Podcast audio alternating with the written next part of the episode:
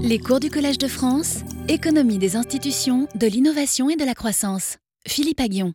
Voilà, c'est toujours un petit peu euh, impressionnant, pour la, la première fois. Euh, donc voilà, mais plaisir de vous trouver ou de vous retrouver. Et donc, euh, donc je vais continuer le, le cours de l'an dernier sur l'histoire de la croissance et je vais beaucoup parler du rôle de l'État. Voilà, quel rôle l'État peut jouer pour, pour stimuler la croissance et quelle est l'économie politique reliée à l'intervention de l'État et également comment est-ce qu'il y a des défaillances, des sources de défaillance dans, dans, le fonctionnement de l'État et, et, quel rôle l'État peut-il jouer pour réguler, mais comment peut-on également, quel est le rôle de la société civile également pour, euh, pour s'assurer que, eh bien, euh, l'État joue son rôle, joue le mieux possible son rôle. Donc, un peu le triangle, euh, l'économie, l'État et la société civile. Voilà. Et, comment ce triangle fonctionne. Euh, voilà. Donc, euh, donc, là, je vais faire un peu une introduction. Donc, le point de départ, c'est toujours le, euh, c'est toujours la, ma théorie schumpeterienne, euh, qui est l'idée que la croissance de long terme, surtout dans nos pays développés, euh, résulte de l'innovation. donc, à travers un processus où chacun marche sur les épaules de ses prédécesseurs, donc on, ne réinvente pas la roue à chaque fois, c'est-à-dire qu'on a accès aux idées des autres et on peut construire les uns sur les autres. On parle de marcher sur les épaules des géants, c'est la première caractéristique d'une économie euh, où la croissance repose sur l'innovation. La deuxième chose, euh, c'est que l'innovation, là il y a une, belle faute d'orthographe, mais ça c'est l'anglais, vous savez que c'est le, ça le, on l'écrit juste et puis comme c'est anglicisé, ça, le, le deuxième E s'en va. À chaque fois il faut courir après. L'innovation est motivée par l'acquisition de rente de l'innovation, donc il y a toute l'idée qu'il faut protéger les droits de propriété sur l'innovation, qu'il y a des incitations pour innover. Donc l'innovation, elle ne vient pas toute seule. Donc quelles sont ces incitations? Et la troisième idée, c'est la destruction créatrice, c'est-à-dire que les nouvelles innovations tendent à rendre obsolètes les innovations antérieures. Et donc, si vous voulez, c'est toujours un conflit entre l'ancien et le nouveau. Et il y a toujours le danger que les innovateurs d'hier se transforment en intérêt acquis, si vous voulez, qui essaient de bloquer le système, qui essaient de bloquer l'arrivée de nouvelles innovations. Voilà. Et, et, il faut gérer ce conflit. Parce que d'un côté, il ne faut pas tuer les rentes de l'innovation parce qu'on tue l'innovation, mais d'un autre côté, il faut s'assurer que ces rentes ne sont pas utilisées pour empêcher les innovations ultérieures. Donc ça, c'est vraiment l'économie, c'est le cœur de l'économie politique de la croissance par l'innovation. Voilà, bon, ça, on l'a vu chaque année de manière un peu différente, mais c'est tout. Alors évidemment, on peut se poser immédiatement le rôle, la question du rôle de l'État dans l'innovation. Par exemple, on voit tout de suite que la, la, première caractéristique, c'est que je dis, bon ben voilà, l'innovation, c'est l'idée que je construis sur les idées des autres. Donc il faut que je puisse accéder aux idées des autres. Mais ça implique immédiatement qu'il peut y avoir une tendance au sous-investissement dans l'innovation. Parce que moi, quand j'investis dans l'innovation, je vois mes intérêts à moi, je vois que moi, ça ça, c'est bon pour mes profits, etc. Mais en même temps, je vais avoir une externalité positive sur tous les gens qui viennent après moi. C'est-à-dire que je, je permets au savoir de progresser dans l'économie. Donc ça, c'est quelque chose que peut-être moi, je ne valorise pas personnellement. Donc il y a une tendance de l'économie à générer pas assez d'innovation parce qu'il euh, y a ce problème de ce qu'on appelle des externalités technologiques. Je prends en compte, moi, ce que ça me rapporte à moi, mais je ne prends pas nécessairement en compte le fait que d'autres vont pouvoir construire sur moi et continuer. Et ça, je le prends pas, ça a une valeur sociale, mais ça n'a pas forcément une valeur privée. Et donc, il y a une tendance au sous-investissement dans, dans l'innovation. Donc, déjà là, on peut dire, bah, tiens, voilà, il y a peut-être un rôle pour l'intervention publique pour pallier à cette inefficacité-là. D'accord? Euh, ensuite, il y avait le deuxième point qui était de dire l'innovation est motivée par l'acquisition de rente de l'innovation. Alors, il n'y a pas que ça. De nous, les chercheurs, par exemple, on aime, aussi la curiosité. C'est notre curiosité, c'est le plaisir de trouver des nouveaux résultats. Donc, tout n'est pas des rentes monétaires, mais on sait qu'il euh, y a eu un certain nombre de travaux, et j'en parlerai euh, notamment la fois prochaine, qui montrent que les incitations monétaires jouent un rôle très important euh, dans les incitations à innover, notamment la fiscalité joue un rôle très important. D'accord? Donc, euh, en fait, quand on dit l'innovation est motivée par les rentes de l'innovation, ben, c'est important de protéger en particulier les droits de propriété. C'est important parce que si n'importe qui peut venir imiter mon innovation, me copier immédiatement, euh, eh bien, à ce moment-là, je perds les rentes de l'innovation. Et du coup, ça décourage, si j'anticipe que mes rentes ne sont pas protégées, que je n'ai pas, par exemple, un système de brevet ou d'autres formes de protection, eh bien, euh, je ne serai pas incité à innover. D'accord? Donc, on voit bien qu'il y a un, un rôle. Et, et, là, il faut que les droits de propriété eh bien, soient garantis par par quelqu'un. Donc il faut un système avec une, ben, justice, une police, il faut une coercition pour garantir euh, la loi, quoi, pour garantir que la loi, notamment celle de protection des droits intellectuels, est, appliquée. Quoi. Et puis il y a les rentes, donc c'est donc la fiscalité. La fiscalité est très importante. Donc il faut le pouvoir de lever l'impôt ou de le modifier. Et donc là, à nouveau, on voit bien qu'il y a un rôle de l'État. Euh, euh, qui, intervient euh, à ce niveau-là. Et alors, il y a le troisième point, je disais qu'il faut que le grand danger, c'est que les innovateurs d'hier se transforment en, intérêts acquis, hein, qui bloquent les futures innovations. Donc là, c'est important que l'État intervienne aussi pour, pour remédier à ça, c'est-à-dire pour, pour, dire, ben voilà, il faut, il faut faire en sorte que ces blocages n'aient pas lieu. Alors, est-ce que c'est la fiscalité? Est-ce que c'est également la politique de concurrence? Est-ce que c'est également la manière de financer les, les règles de financement des campagnes politiques qui permettent évidemment aux gens qui ont de l'argent d'influencer le, système politique et de mettre des barrières? Tout ce qui est le lobbying, il y a toute une littérature qui se développe sur le lobbying, notamment aux États-Unis. Euh, c'est gigantesque. Et, euh, d'essayer de mieux comprendre. Quel est le rôle que l'État peut jouer Et l'État, le problème, c'est qu'il peut être corrompu. L'État, il peut y avoir des connivences, évidemment, avec l'État. Donc comment la société civile ou d'autres mécanismes peuvent euh, aider à limiter, le, disons, cette collusion entre l'État et les acteurs privés. Voilà, donc vous voyez, on voit déjà, le, donc, dans le premier, ben, vous dites, voilà, je sous-investis dans, euh, dans l'innovation, ben, d'où le rôle de la politique d'éducation, la politique universitaire, la recherche fondamentale, plus généralement, euh, les politiques pour favoriser la création de nouvelles entreprises, nous y reviendrons, euh, qu'est-ce qu'on peut faire, est-ce que le crédit impôt recherche, il fonctionne de manière optimale, est-ce qu'il est important ou pas, donc ça, on se posera la question, la politique industrielle, est-ce qu'elle est comme il faut? Est-ce qu'il en faut? Est-ce qu'il n'en faut pas? Est-ce qu'il faut la réformer? Donc tout ça, on, en parlera. Ensuite, je, parlais du rôle de, protéger les rentes de l'innovation. Ben, il y a les brevets, la protection des droits de propriété, donc le droit des contrats, la justice, le système judiciaire et, coercitif pour garantir les contrats, et le rôle de la fiscalité. On la veut redistributive, mais elle ne doit pas être non plus confiscatoire. Comment on fait une fiscalité qui soit à la fois redistributive et qui ne décourage pas l'innovation? Donc ça, c'est une question complexe. Euh, et puis, alors ensuite, je parlais de la troisième partie, c'est-à-dire comment je gère la destruction créatrice les rôles des politiques de concurrence, de lutte contre le lobbying et la corruption, ce qu'on appelle les checks and balances, c'est-à-dire qu'il faut que les politiciens, ben, ils ne puissent pas faire ce qu'ils veulent, ce qu'ils veulent, et, qu'on contrôle ce qu'ils font. Quoi. Et, là, c'est un petit peu, là, si vous avez vu le livre de Acemoglu et Robinson sur Why Nations Fail, euh, pourquoi les, nations euh, ne réussissent pas, pourquoi certains pays ne réussissent pas, il y a la distinction entre État extractif et État inclusif. Donc c'est un peu différentes façons de gérer ou de ne pas gérer cette, euh, euh, cette, contradiction-là. Euh, voilà, donc, alors l'État peut-il remplir ce rôle? Donc si vous regardez, je ne sais pas moi, dans définition dans Wikipédia, ou vous regardez les définitions de l'État, je, donne euh, cette définition, c'est des choses qu'on entend souvent, on dit voilà, l'État est une entreprise politique à caractère institutionnel dont la direction administrative revendique avec succès le monopole de la contrainte physique légitime sur un territoire donné.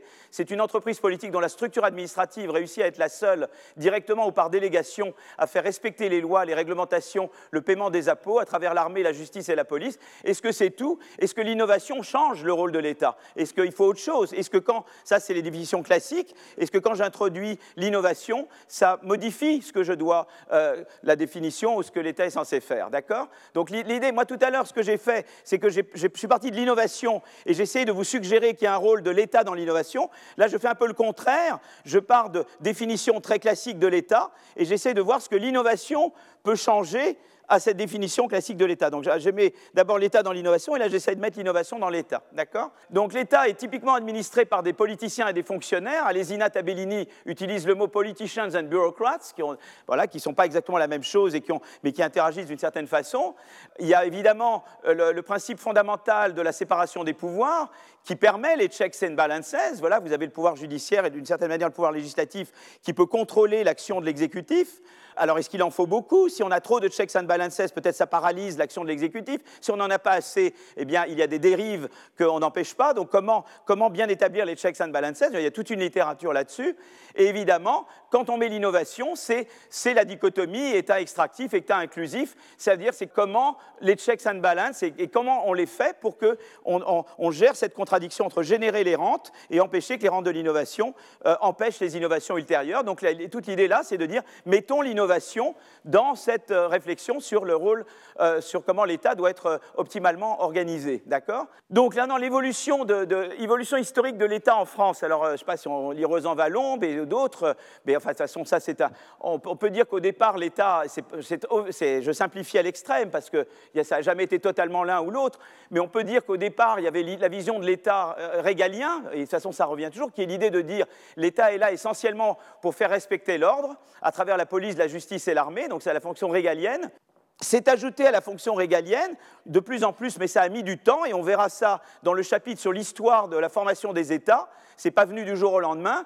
Euh, le fait que bah, finalement, on a introduit du social dans, l'État, un rôle social, un rôle d'unificateur à travers notamment l'instruction publique. On verra que les lois Ferry ne sont pas venues toutes seules. Il, a, euh, a fallu des, conflits, notamment des guerres, notamment pour, euh, pour que mûrisse en France l'idée qu'il fallait un système public d'éducation comme celui qu'on a maintenant. il y en avait un autre avant, mais pas comme il est maintenant.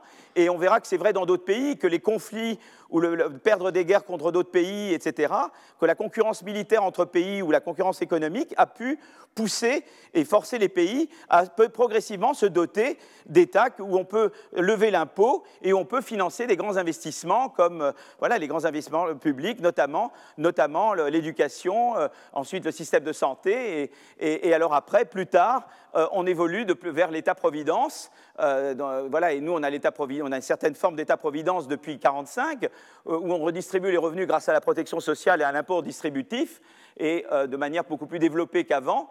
Euh, donc on voit un peu cette évolution où euh, de plus en plus on va vers le social, vers la redistribution, vers, vers les investissements publics. On est de mieux en mieux à même de lever l'impôt.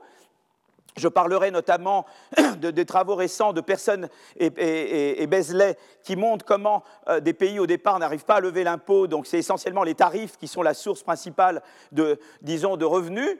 Euh, et puis comment petit à petit, eh bien, euh, ils parviennent à construire un État qui lève l'impôt et qui peut du coup mieux investir ou davantage investir dans, dans, dans, ces choses-là, dans l'instruction et dans d'autres grands investissements. Alors évidemment, il y a le problème de l'État innovateur. Est-ce que, est que l'État-providence que nous avons depuis 1945, il est organisé de la manière optimale pour être un pays d'innovation. On voit bien qu'il y a un débat en ce moment, c'est le débat des retraites. Est-ce qu'on doit garder le même système de retraite que celui qu'on avait jusqu'à maintenant, ou est-ce qu'on doit, au contraire, euh, euh, eh bien, passer à un système plus universel, plus, plus flexible? Donc on voit bien que se pose à nous, très concrètement, l'idée de dire l'État-providence, c'est très important, mais est-ce qu'il faut le garder exactement sous la forme qu'il avait en 1945, depuis la guerre, essentiellement, ou est-ce que, étant donné qu'on est davantage une économie d'innovation où les gens changent de métier, où, il y a euh, ce qu'on appelle création et destruction d'emplois et d'entreprises. Est-ce qu'il faut changer ou comment il faut changer euh, euh, eh un certain nombre de, piliers de, l'État-providence voilà. Donc, donc, ça, c'est une chose, on va, être préoccupé par cette question-là. bon, les fonctions économiques de l'État, on peut voir l'État en termes de fonctions économiques, on peut dire bah, l'État, une des fonctions, c'est la, la, régulation macro, c'est-à-dire stabiliser le cycle à travers les politiques budgétaires et monétaires. Euh, euh, il y avait euh, traditionnellement, on vous disait que voilà, il y a aussi les régulations microéconomiques, notamment réglementer la concurrence ou la réglementation des monopoles naturels. voilà, la taxe carbone est une régulation microéconomique. Est-ce que voilà, donc ça, on vous dit également qu'il y a le, rôle de l'État en, en matière de redistribution et d'assurer la cohésion sociale. Donc ça, c'est vrai, on en parle depuis longtemps, mais qu'est-ce que l'innovation apporte à ça? Voilà, quand vous mettez l'innovation là-dedans, comment ça change Comment ça affecte ces fonctions-là? Est-ce que je rajoute une fonction supplémentaire? Est-ce que je modifie la manière dont je régule le cycle, etc. D'accord? Euh, euh, Donc là, à nouveau, on va introduire l'innovation dans cette façon-là de, parler du rôle de l'État. Alors il y a des courants de pensée, je ne vais pas faire le, parler des courants de pensée, je peux dire très, de manière très schématique, parce qu'il y aurait un cours entier, ou même beaucoup de cours à faire sur euh, comment réfléchir à l'État, mais disons que si je veux vraiment quelque chose de, euh, simplifié, et c'est évidemment toujours faux quand c'est ultra simplifié, on peut dire qu'il y a une, vision un peu libérale de l'État qui a, pour fonction essentielle de protéger contre les atteintes aux droits naturels des individus, et qui assure la liberté de penser, la liberté de posséder, la liberté de commercer, on peut dire qu'il assure l'épanouissement de l'individu euh, là, je réfère à l'excellent livre de Monique Antos-Perber sur liberté et libéralisme, qui est le livre récent, donc évidemment est beaucoup plus développé. Donc il y a toute la problématique de l'État par les penseurs libéraux, Il y a évidemment la vision plus marxiste de l'État qui dit que l'État est un produit de la société de classe, c'est-à-dire placé en apparence, donc il y a cette citation d'Engels, placé en apparence au-dessus de la société, c'est l'État de la classe qui domine d'un point de vue économique. Donc qu'est-ce qu'on reprend de cette vision-là ou pas? Et puis il y a une vision un peu plus récente qui est, je dirais, plus institutionnaliste que ma collègue Scott Paul de Harvard, ou je dirais la Tirol, je mettrais Besley personne, où l'État est plus perçu comme une institution autonome dont les agents poursuivent leurs intérêts indépendamment des autres acteurs de la société, même s'ils peuvent être sensibles aux groupes de pression.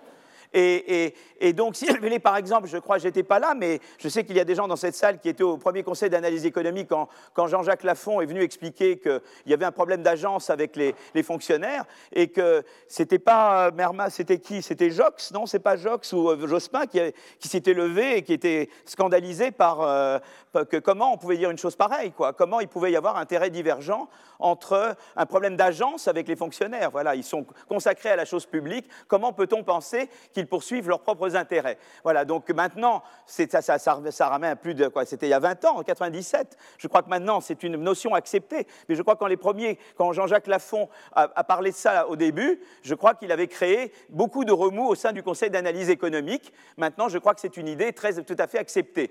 Alors, il y a cette, ce, donc, problème d'agence avec les fonctionnaires. Donc, euh, en gros, l'idée, c'est que les, agents civils ou l'État est notre serviteur. Il sert les intérêts du public. Et la question, et nous, nous sommes le principal et eux sont les agents. Comment se passe cette relation d'agence entre nous, les électeurs ou les citoyens d'un côté, et, l'État de l'autre?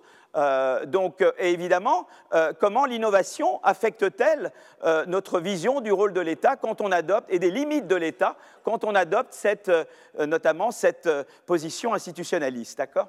Et ça nous ramène à nouveau à extractif, inclusif. Alors, maintenant, on peut dire, voilà, donc, on peut dire quelle est l'évolution de l'État? Donc on peut dire en gros, si vous voulez, sur l'État-providence, pendant la période des Trente Glorieuses, la croissance de la France et des autres pays a reposé essentiellement sur le rattrapage, c'est-à-dire sur la reconstitution des stocks de capital et sur l'imitation technologique. C'est un peu schématique parce qu'il y a toujours eu des domaines où on était à la frontière de l'innovation. Mais disons que grosso modo, nous étions une économie en rattrapage.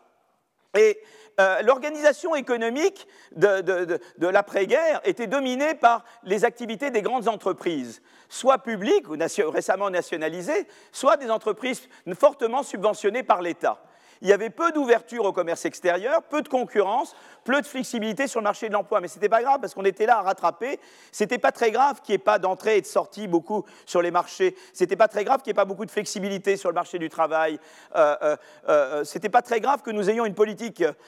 donc, si vous voulez, allez, donc en fait, les leviers de l'État-providence, en, gros, l'État euh, disposait des leviers suivants. Vous pouvez vous amuser à regarder des conférences de presse de De Gaulle ou de Pompidou, et c'est vraiment, vous êtes dans ce monde-là, quoi. Donc, euh, vous allez, INA, c'est très amusant de regarder les conférences de presse des anciens présidents de la République. Et l'idée, c'est qu'en gros, il y a l'idée de la politique industrielle. Donc, c'est une politique, d'ailleurs, on a encore beaucoup. C'est-à-dire, on passe par les grandes entreprises et on dit, elles ont des sous-traitants. Et en, gros, on traite avec elles, quoi. Voilà. Il n'y a pas beaucoup, le financement se passe beaucoup comme ça. Donc, on, est, on contrôle, disons, la politique industrielle de manière très euh, euh, top-down, comme on dirait en anglais, à travers ces grandes entreprises qui elles-mêmes, après, traitent avec un certain nombre de sous-traitants. D'accord? Donc, très top-down politique industrielle, où on choisit un peu qui on subventionne. C'est-à-dire, c'est la politique des grands champions. D'accord Je ne veux pas dire qu'il faut jeter tout ça au panier, hein, mais je dis que c'était un peu la façon de raisonner qu'on a encore gardé en, grande partie.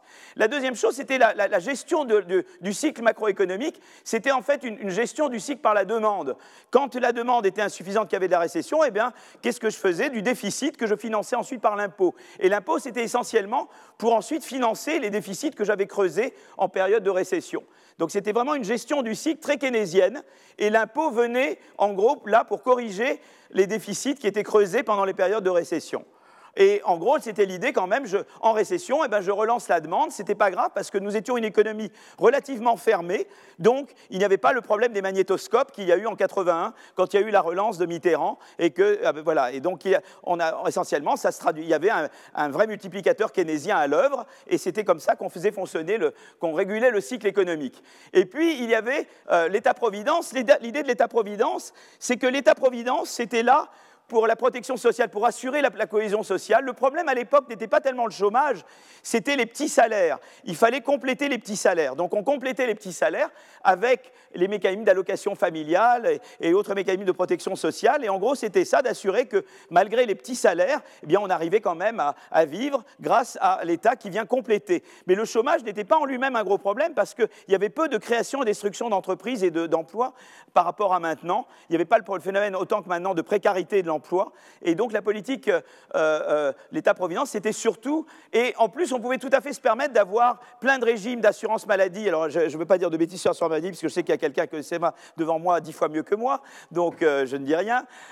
et sur les régimes de retraite, voilà, donc ça pose aucun problème, par exemple, d'avoir 42 régimes de retraite dans un système comme ça. Vous passez toute votre vie dans la même entreprise, et donc, voilà, il n'y a aucun problème. Chacun a son régime de retraite, les métiers sont immuables, vous passez toute... Mais maintenant, c'est en train de changer, parce que maintenant, on passe sans arrêt d'un... On change de métier plusieurs fois, il y a des métiers qui disparaissent carrément, soi-même on change de métier, on a des vies beaucoup plus saccadées, où on, a des alternances entre périodes d'emploi à temps plein, d'emploi à temps partiel, de chômage, de recyclage, etc. Et évidemment, et, quand on a cumulé plein de jobs le, long de sa vie, ça devient? Très illisible hein, et très même... Euh, euh, euh, aléatoire, un système où il y a beaucoup de systèmes de retraite différents, quand soi-même on est amené à les expérimenter, euh, de passer de l'un à l'autre de manière plus ou moins aléatoire. Donc euh, là se pose vraiment la question, c'est que dans un système d'économie de rattrapage, ça allait, mais maintenant on est une économie d'innovation. Dans une économie désormais ouverte et d'innovation, d'abord la première chose, donc je vais rediscuter, donc il y a les trois plans, les trois politiques industrielles, politiques keynésiennes de gestion du cycle, État-providence, et on voit tout de suite quand on passe à une économie d'innovation, eh bien ça ça, change, c'est plus valable, on, doit, euh, réformer.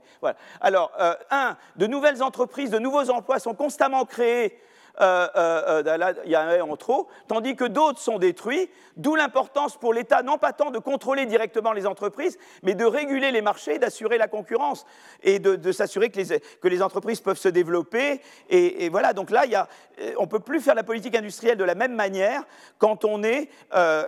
et, et, puis il y a autre chose également, c'est que dans une économie d'innovation, nous l'avons vu dans les cours précédents, on sait que la concurrence est un élément très important pour stimuler l'innovation. Si vous avez une politique où vous choisissez euh, j'aide un tel et j'aide pas un tel, vous biaisez la concurrence. On reviendra sur la politique industrielle.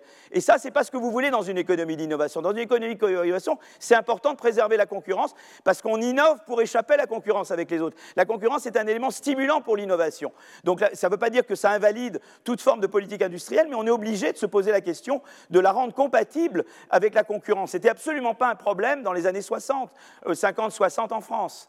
Donc ça, c'est la première chose. Il faut repenser la politique industrielle. Euh, la deuxième chose, la gestion macroéconomique par la demande perd de son efficacité parce que si vous relancez la dépense publique en France toute seule, eh bien, euh, ça va se traduire par un creusement du déficit commercial et pas forcément par une reprise de l'activité. Donc, euh, il faut, ça ne veut pas dire qu'il ne faut pas avoir une gestion du cycle parce qu'on sait que, par exemple, la RD et des investissements dans l'innovation, qui sont des investissements de long terme, ont besoin de stabilité. Donc c'est important de stabiliser. Donc il faut ce qu'on appelle des politiques contracycliques. Et je vous montrerai à nouveau que des politiques contracycliques budgétaires et monétaires favorisent la croissance par l'innovation. D'accord? Donc il faut une politique contracyclique. Mais ce n'est pas uniquement pour une raison de demande, c'est une raison qu'on se place du point de vue des entreprises qui innovent. Et pour innover, elles doivent avoir un environnement plus stable.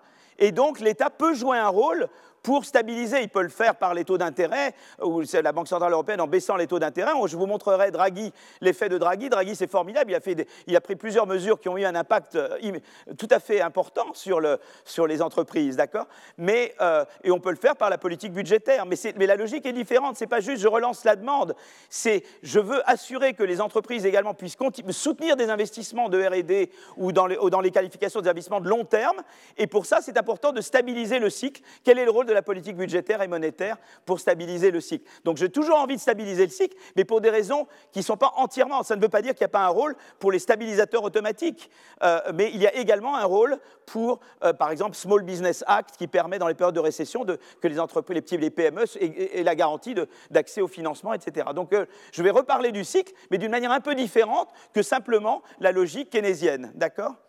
Troisièmement, l'État-providence bévridgien doit être transformé. Il ne s'agit plus seulement de protéger, de, compléter des petits salaires, il s'agit de protéger, mais de protéger autrement, c'est-à-dire c'est pas juste de dire voilà, vous avez la garantie de l'emploi, mais vos salaires sont trop faibles, je vais augmenter vos petits salaires, je vais compléter vos petits salaires. C'est maintenant le fait que vous avez des gens qui font face à une incertitude. Ils ont, il y en a qui ont des, emplois précaires, il y en a qui passent donc du chômage sans arrêt euh, ou qui passent d'un emploi à un autre. Il faut que ce passage soit le plus lisse possible, soit le plus harmonieux possible. Quel rôle, quel rôle l'État peut jouer pour d'abord donner des, garanties de revenus, pour pas que ce soit un drame dans une famille quand quelqu'un perd son, travail et est obligé d'aller se recycler pour trouver un autre travail, comment faire en sorte que ça ne se traduise pas par un drame dans la famille, et puis deux, comment donner une formation, comment permettre à ce personnage de rebondir et de pouvoir vite retrouver un emploi qui, soit, qui corresponde à son niveau d'études. Donc là, c'est un rôle très différent de jouer, c'est vraiment la fameuse flexi-sécurité, c'est tout ce qu'on peut faire en matière d'assurance chômage, de formation professionnelle, etc. Euh, euh, donc ça, c'est un, un, rôle d'assurance dont on parlera beaucoup et, qui est très différent de celui que l'État avait quand les gens étaient garantis de garder leur emploi toute leur vie dans le même endroit euh, ou de ne pas changer de, profession. Donc, donc, là, à nouveau, on se posera la question de comment transformer, comment l'innovation transforme l'État-providence. Alors, si vous voulez, pour revenir un peu au débat, je fais, souvent par cercle et l'idée, c'est que les cercles, ce soient un peu des spirales et pas des cercles que je tourne en rond. Donc j'espère que je reviens, mais en amenant quelque chose de nouveau. Quand, face à ce problème que l'État-providence de l'après-guerre n'était pas adapté, disons, à, une, plus grande ouverture économique et aux nécessités d'innover, une première approche qui est celle que j'appelle néolibérale, ou euh, néocons, diraient les, les, anglo-saxons. C'est-à-dire de dire, eh ben voilà, c'est très simple, vous aviez un État trop protecteur, vous aviez un État trop gros, et maintenant que nous sommes des économies plus ouvertes et où il faut être plus flexible, eh bien, il faut simplement réduire la taille de l'État. Voilà, il faut que l'État se concentre sur le régalien, c'est-à-dire law and order, hein, euh, et, pour tout le reste, eh bien, on laisse l'économie se faire. Les riches sont riches, mais il y aura ce qu'on appelle le trickle down, hein, le, ruissellement. Euh, les richesses, bien, toutes seules, elles vont passer de haut en bas. Et quelque part, euh, moi, l'État, je dois surtout ne rien faire par exemple, quand j'ai une récession, au lieu de dire moi je vais aider les, je vais investir, je vais faire du déficit pour aider les, petites entreprises, tout ce que je vais faire simplement, c'est que je ne vais pas intervenir, je vais surtout tout faire pour que les profits augmentent, je vais empêcher que les profits diminuent, et puis comme ça, quand les profits vont augmenter, je vais peut-être réduire les impôts. Tout ce que j'ai à faire, c'est de réduire les impôts, les profits augmentent, et du coup, les entreprises, elles vont reconstituer leurs profits, euh, recréer des emplois, et je vais repartir. En gros, c'est de dire quand, tu as, quand ça va pas bien, tout ce que tu peux faire, c'est une baisse d'impôts et une baisse de dépenses. Voilà. Tandis que dans l'autre cas, c'est de dire non, peut-être pas, tu ne vas pas baisser les dépenses, tu vas peut-être investir dans la flexi-sécurité, dans, dans l'aide euh, aux entreprises, et donc c'est une vision différente. Mais la vision de gestion du cycle de, néolibéral, c'est de dire, ben, en récession, ce que tu fais essentiellement, c'est de baisser les impôts, ça baisse la dépense publique, mais, euh, mais ça permet aux entreprises de reconstituer leurs marges et donc de recréer des emplois et de sortir du, de la récession. Voilà. Ça, c'est la manière Reagan-Thatcher de, de raisonner. Donc les limites évidemment de cette approche, c'est que sous couvert de favoriser la libre concurrence et, l'ouverture, évidemment on abandonne les plus fragiles et les plus vulnérables, hein, et, ça se paye très cher électoralement euh, en Grande-Bretagne. Si vous regardez la, carte de la mobilité sociale et, des votes pour le Brexit, euh, je crois que, à mon avis, c'est très clair, les, zones qui ont voté, les, les, zones plus favorisées, qui sont Londres et le Sud-Est, ont voté plutôt contre le Brexit, et puis les zones moins favorisées ont voté pour le Brexit. Et je pense que c'est pareil dans d'autres pays, les votes populistes. Donc euh, je pense que ça se paye très cher après. Euh, on ignore les externalités technologiques, c'est-à-dire qu'un euh, néolibéral, il dira ben, Moi, je baisse la dépense publique. Il oublie qu'évidemment, eh l'éducation, l'innovation, eh bien, ça, fait intervenir des externalités technologiques, et donc il fait fi de ça. Il fait fi des contraintes de crédit auxquelles les entreprises font face, qui font que ça limite leurs investissements innovants. Et voilà, donc il raisonne dans un monde où il n'y a pas de contraintes de crédit. Et euh, ils ignorent surtout les dérives du capitalisme en laisser-faire. Euh, euh, bon, il y a les contagions financières, mais je parlerai de la concentration excessive. Je vous, montrerai tout à l'heure des, disons des, diagrammes très parlants sur l'augmentation dramatique de la concentration des activités aux États-Unis qui en fait plombe l'innovation et plombe la croissance. C'est-à-dire que, à vouloir être trop, si on, si on bride complètement et qu'on taxe trop, il n'y a pas, mais si on laisse faire complètement, eh bien, il y a des dérives qui finissent par empêcher la croissance. Et c'est toujours la même histoire. C'est-à-dire que vous avez des gens qui deviennent très gros, et les gens qui deviennent très gros, ils empêchent des nouveaux de venir. Et ça, vous ne voulez pas non plus, parce que vous voulez que l'innovation continue. Et donc, vous devez empêcher, c'est pas que vous devez empêcher des gens de devenir riches, mais vous devez faire des no-fly zones, comme je dis, euh, d'empêcher, qui puissent empêcher d'autres d'innover. Vous voyez ce que je veux dire? En Suède, il y a des gens riches. Wallenberg, ça, il est riche en Suède, mais il n'empêche pas euh, Monsieur Skype d'innover ou d'autres d'innover. Mais dans d'autres pays, les, gens, les, fortunes euh, jouent un rôle souvent d'empêcher, et, je vous montrerai, je vous montrerai que c'est ce qui se passe aux États-Unis en ce moment avec ce qu'on appelle les firmes superstars. Vous pouvez dire les GAFAM ou autres, et le, et le fait que ces firmes accaparent l'économie américaine est un facteur qui explique le déclin de la croissance américaine. Donc c'est quelque chose dont je parlerai tout à l'heure. Donc c'est très important de dire qu'il faut, il faut faire attention aux dérives du capitalisme, il faut réguler le capitalisme. Voilà. Donc, euh, donc si vous voulez, l'idée c'est de dire, ben voilà, moi je prends une, on a, il y a des attitudes alternatives à, euh, à, à la pensée néolibérale qui est de dire, j'investis dans l'éclosion et la matérialisation des idées nouvelles, j'assure contre les nouveaux risques, risques climatiques, précarisation du travail, aléas macroéconomiques et financiers, et je veux promouvoir une croissance inclusive et garante du contrat social pour qu'elle soit soutenable, et une croissance verte, parce qu'elle est soutenable quand elle garantit le contrat social. Si elle ne le garantit pas, eh bien, on sait que ça pose d'énormes problèmes et que ça, ça crée des disruptions. J'aurais pas donné le même cours l'an dernier, j'aurais donné le même cours l'an dernier, avant les gilets jaunes, et là je donne ce cours. Évidemment, la dernière phrase est totalement évidente pour vous, euh, après ce qui s'est passé depuis un an. Donc, si vous voulez, voilà. Alors, la question, je voudrais parler de la chose suivante avant de, pour continuer mon, mon introduction, c'est est-ce qu'il faut dépasser le capitalisme ou le réguler? Moi, j'avais une histoire marrante. Mon papa connaissait un, ami qui était euh, correspondant de l'humanité à Moscou. Il s'appelait Courtade, Pierre Courtade. Alors, Pierre Courtade revient, et moi j'avais 8-9 ans quand il était venu dîner, mais ça, je n'ai pas oublié. Et, et, il dit à mon papa, tu sais, le socialisme, c'est une idée formidable. Quel dommage que ça ne marche pas. Quoi. Voilà. Donc, euh, euh, voilà. Donc, euh, voilà, faute de mieux. voilà, donc, si vous trouvez un bon système, vous me dites, alors je vais faire un, petit registre, hein, puis si vous trouvez un meilleur système, je, prends toutes les bonnes idées. voilà. Donc déjà, la chose, c'est de savoir, c'est facile de dire je dépasse, mais voilà. Mais je crois qu'il y a, sans, voilà, je fais un peu plus sérieux, c'est que déjà, je crois qu'il y a un certain nombre d'idées, moi, auxquelles je, que je veux vous soumettre, qui ne sont peut-être pas partagées par tout le monde, euh, en France notamment. Euh, la première idée, c'est qu'il y, y, en a certains qui pensent que euh, de tout temps, il y a eu des inégalités, et de tout temps, on a cru qu'elles étaient immuables, et en fait, le système change. Et de la même façon que le système féodal n'était pas immuable, le système capitaliste n'est pas immuable. Je simplifie à l'extrême, d'accord? Et que et qu'à chaque fois, on a essayé de justifier ces inégalités. Donc, à l'époque féodale, ben, la noblesse justifiait qu'elle possédait les terres parce qu'elle protégeait les gens, et maintenant, on dirait, ben, de la même manière, les innovateurs, les gens qui sont riches, disent, euh, voilà, j'ai été innovateur, c'est grâce à l'innovation, et donc ça justifie que, je, gagne plus, que j'ai plus de richesse, etc. Et donc, l'idée de dire, ben, c'est à chaque fois la même chose, l'histoire se répète chaque fois la même chose. et je crois que ce n'est pas vrai. C'est-à-dire que je crois qu'il y a eu vraiment quelque chose de différent en 1820, il y a eu l'apparition de ce qu'on appelle la croissance. Je vais vous montrer des diagrammes tout à l'heure. Avant 1820, l'électrocardiogramme est totalement plat. Il n'y a pratiquement aucune croissance mondiale. Et en 1820, tout d'un coup, apparaît la croissance. Donc c'est quand même un phénomène important. Ce n'est pas euh, rien du tout. C'est la croissance qui nous donne la prospérité et qui fait qu'on. Euh, moi, je dis souvent à des gens qui pensent qu'il faut la décroissance, euh, je ne veux pas nommer de gens, je dis écoutez, moi, ce que j'aimerais, c'est je leur mettre deux dentistes. Je leur mets un dentiste maintenant et je leur mets un dentiste dans les années 60 quand la fraise, ça durait des heures. Et je lui dis de choisir celui de, l'année 60. Et qu'est-ce qu'il va choisir? Il va choisir maintenant, parce que la croissance, c'est le progrès technique, c'est ce qui fait que vous vivez beaucoup plus confortablement aujourd'hui qu'avant. Et, et, donc, si vous voulez, voilà, la croissance, c'est quelque chose de très important.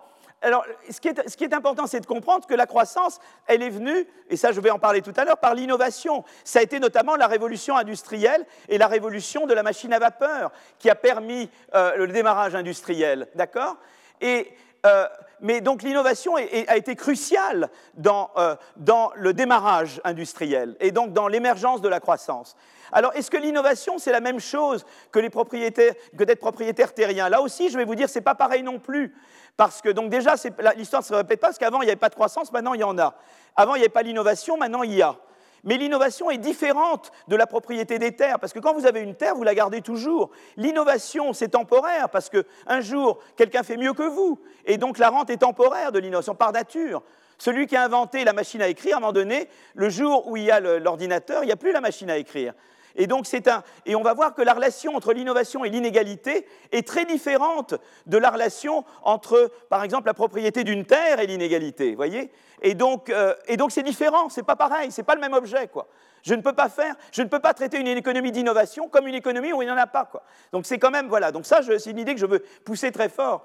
Et euh, euh, faut-il penser que le capitalisme est aussi peu pérenne que le féodalisme qu'il faut le dépasser? Bah écoutez, be my guest. Euh, voilà, plein de gens ont voulu, plein de gens pensaient qu'ils pouvaient faire la révolution. Euh, notre ami Henri Weber a fait un livre passionnant où il explique hein, qu'il avait créé Rouge. Quoi. Maintenant, il t'explique très bien qu'on ne peut pas. Mais, ou d'autres. Euh, voilà, je, conseille la lecture de ces livres, qui est très, très instructive.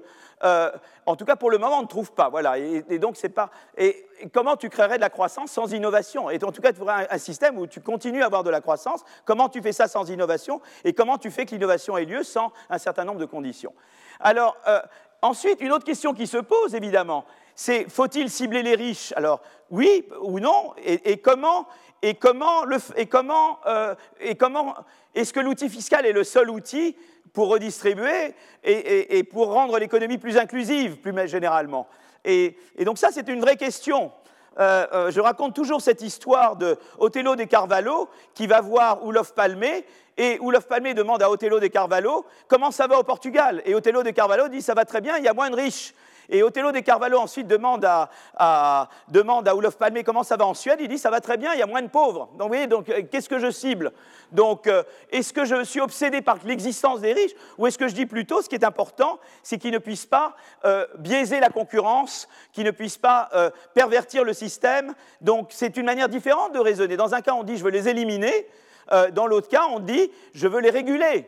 Donc, euh, euh, comment, voilà, donc, euh, comment il faut faire? Et est-ce que c'est par l'impôt seulement? Est-ce qu'il n'y a pas un rôle pour la, politique de concurrence dont j'ai parlé tout à l'heure? Est-ce qu'il n'y a pas un rôle pour un certain nombre de réglementations macro-prudentielles? Est-ce qu'il n'y a pas un rôle pour les réglementations de, monopole naturel? Il y a toute une série de, de panoplies d'outils qu'on a pour, faire cette no-fly zone, quelque part. Et, donc, quelle importance l'outil fiscal a là-dedans et comment il s'articule aux autres outils? Je pense que ça, c'est des questions que nous ne comprenons pas encore très bien. Voilà. Euh, euh, alors, donc, plus, de manière plus, plus précise, le décollage industriel. Donc, je vais parler du décollage industriel, de la relation entre inégalité et innovation. Et puis, je veux, dire pourquoi il faut réguler quand même le capitalisme. donc, je parlerai des augmentations de rente de monopole qui brident la croissance et de l'innovation verte.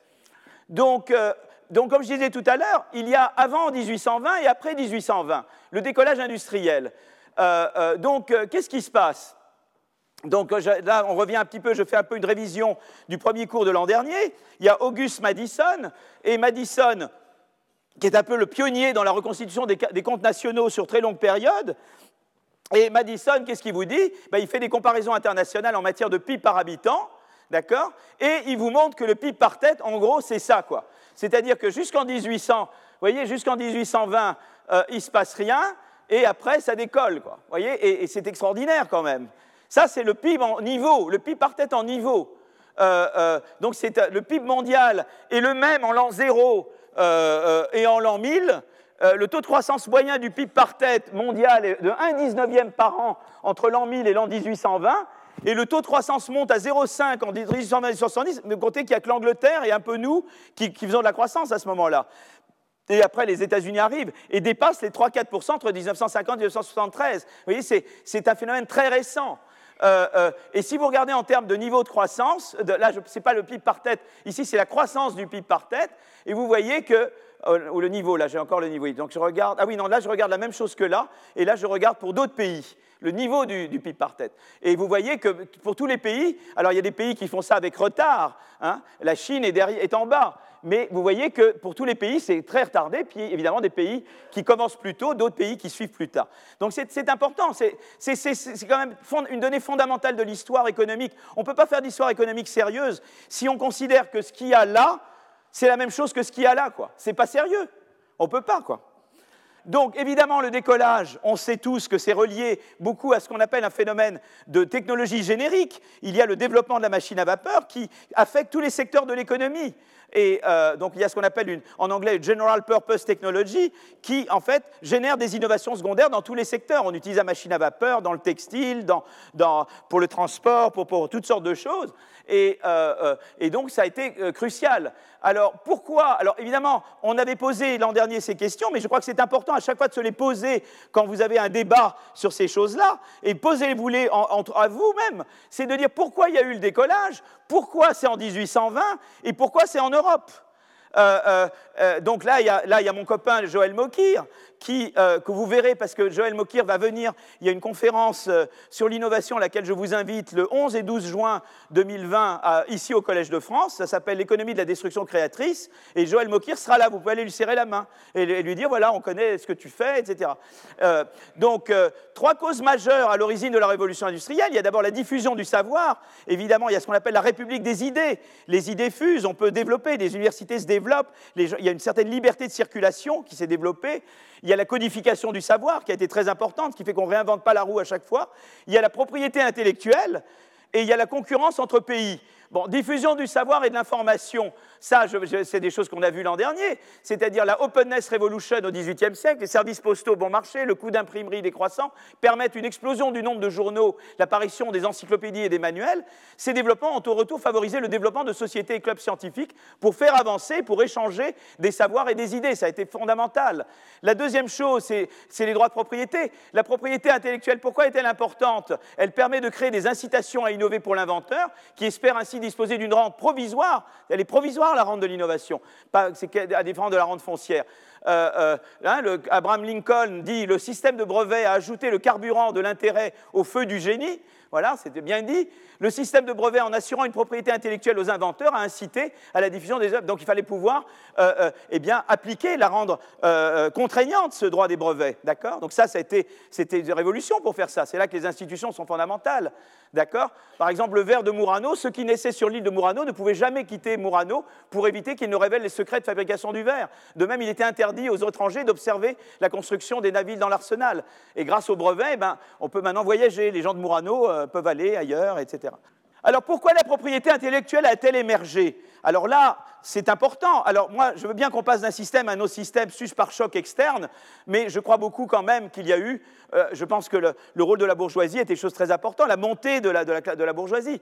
Euh, euh, donc il y a la, révolution glorieuse en Angleterre a donné au Parlement la suprématie sur le roi. Ça a créé pour la première fois une sécurité des droits de propriété à l'abri de toute ingérence politique et ça a incité à innover. Mais c'est évidemment le pouvoir des marchands, de tout ce pouvoir économique qui a fait pression pour, que, euh, avoir une voix au Parlement et de contraindre et de limiter le pouvoir du roi. Ça a été crucial pour assurer la, protection des droits de propriété intellectuelle. D'accord?